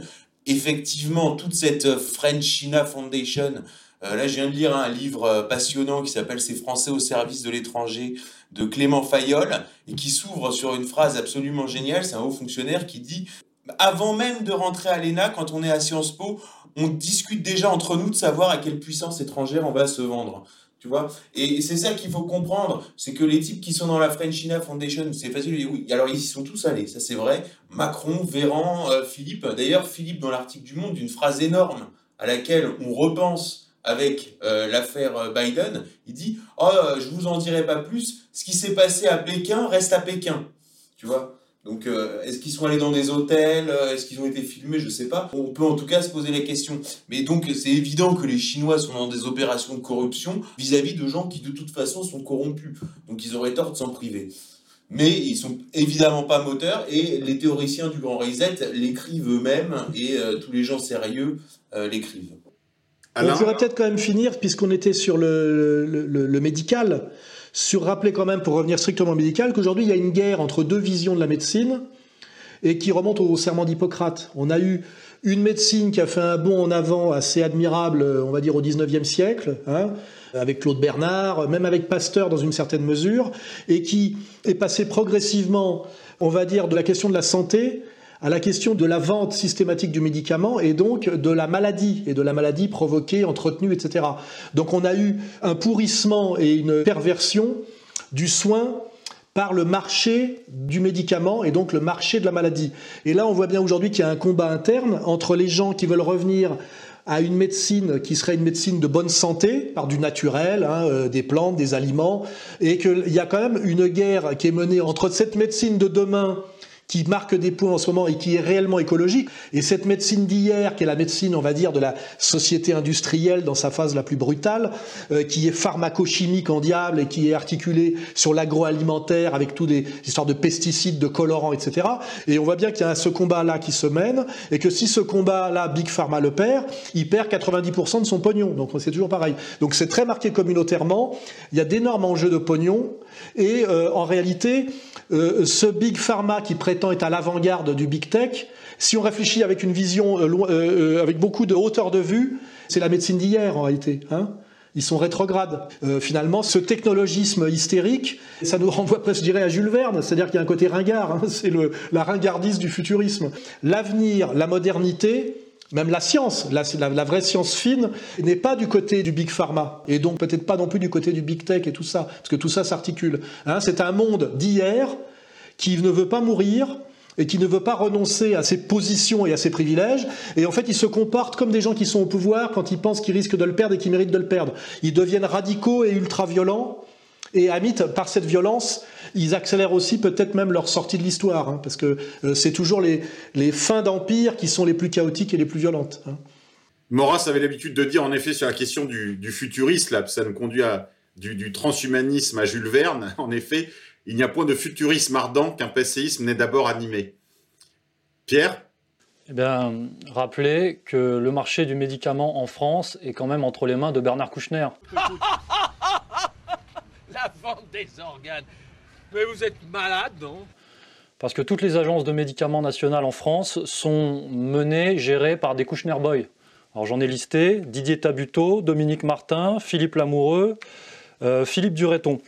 Euh, je ne l'ai pas dit tout à l'heure, mais Jérôme Salomon, Martin Hirsch sont aussi des Kouchner Boys.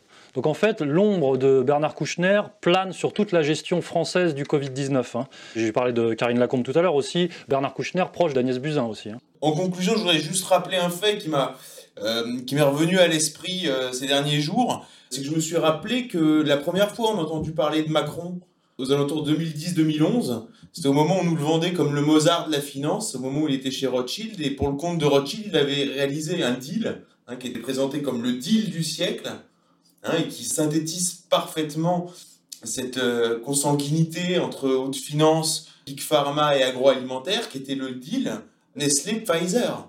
Le mariage entre Pfizer et Nestlé, qui a été présenté à l'époque comme le deal du siècle, donc réalisé par Emmanuel Macron du temps de son passage chez Rothschild et qui lui avait valu le surnom de Mozart de la finance. Et aujourd'hui, on voit Pfizer absolument partout. Donc il y a une continuité dans tous ces événements. Pierre? Oui, donc je voulais signaler à tout le public que nous sortons chez Contre-culture, Meurtre par injection, un livre d'Eustas Mullins, que les initiés connaissent bien. Eustace Mullins, c'est un disciple du poète Ezra Pound. C'est aussi celui qui a écrit le fameux livre sur les secrets de la réserve fédérale, hein, un indispensable. Hein. C'est un vétéran de l'armée de l'air hein, qui est qualifié évidemment aux États-Unis d'antisémite, de, négationniste, de conspirationniste, de néofasciste, de tout ce qu'on veut. Et donc dans ce livre Meurtre par injection, eh il traite de la conspiration médicale contre les États-Unis. C'est une enquête américaine à la fait et documents qui part du 19e siècle jusqu'aux années 1980 euh, et qui nous démontre et qui nous présente toutes les ramifications de Big Pharma.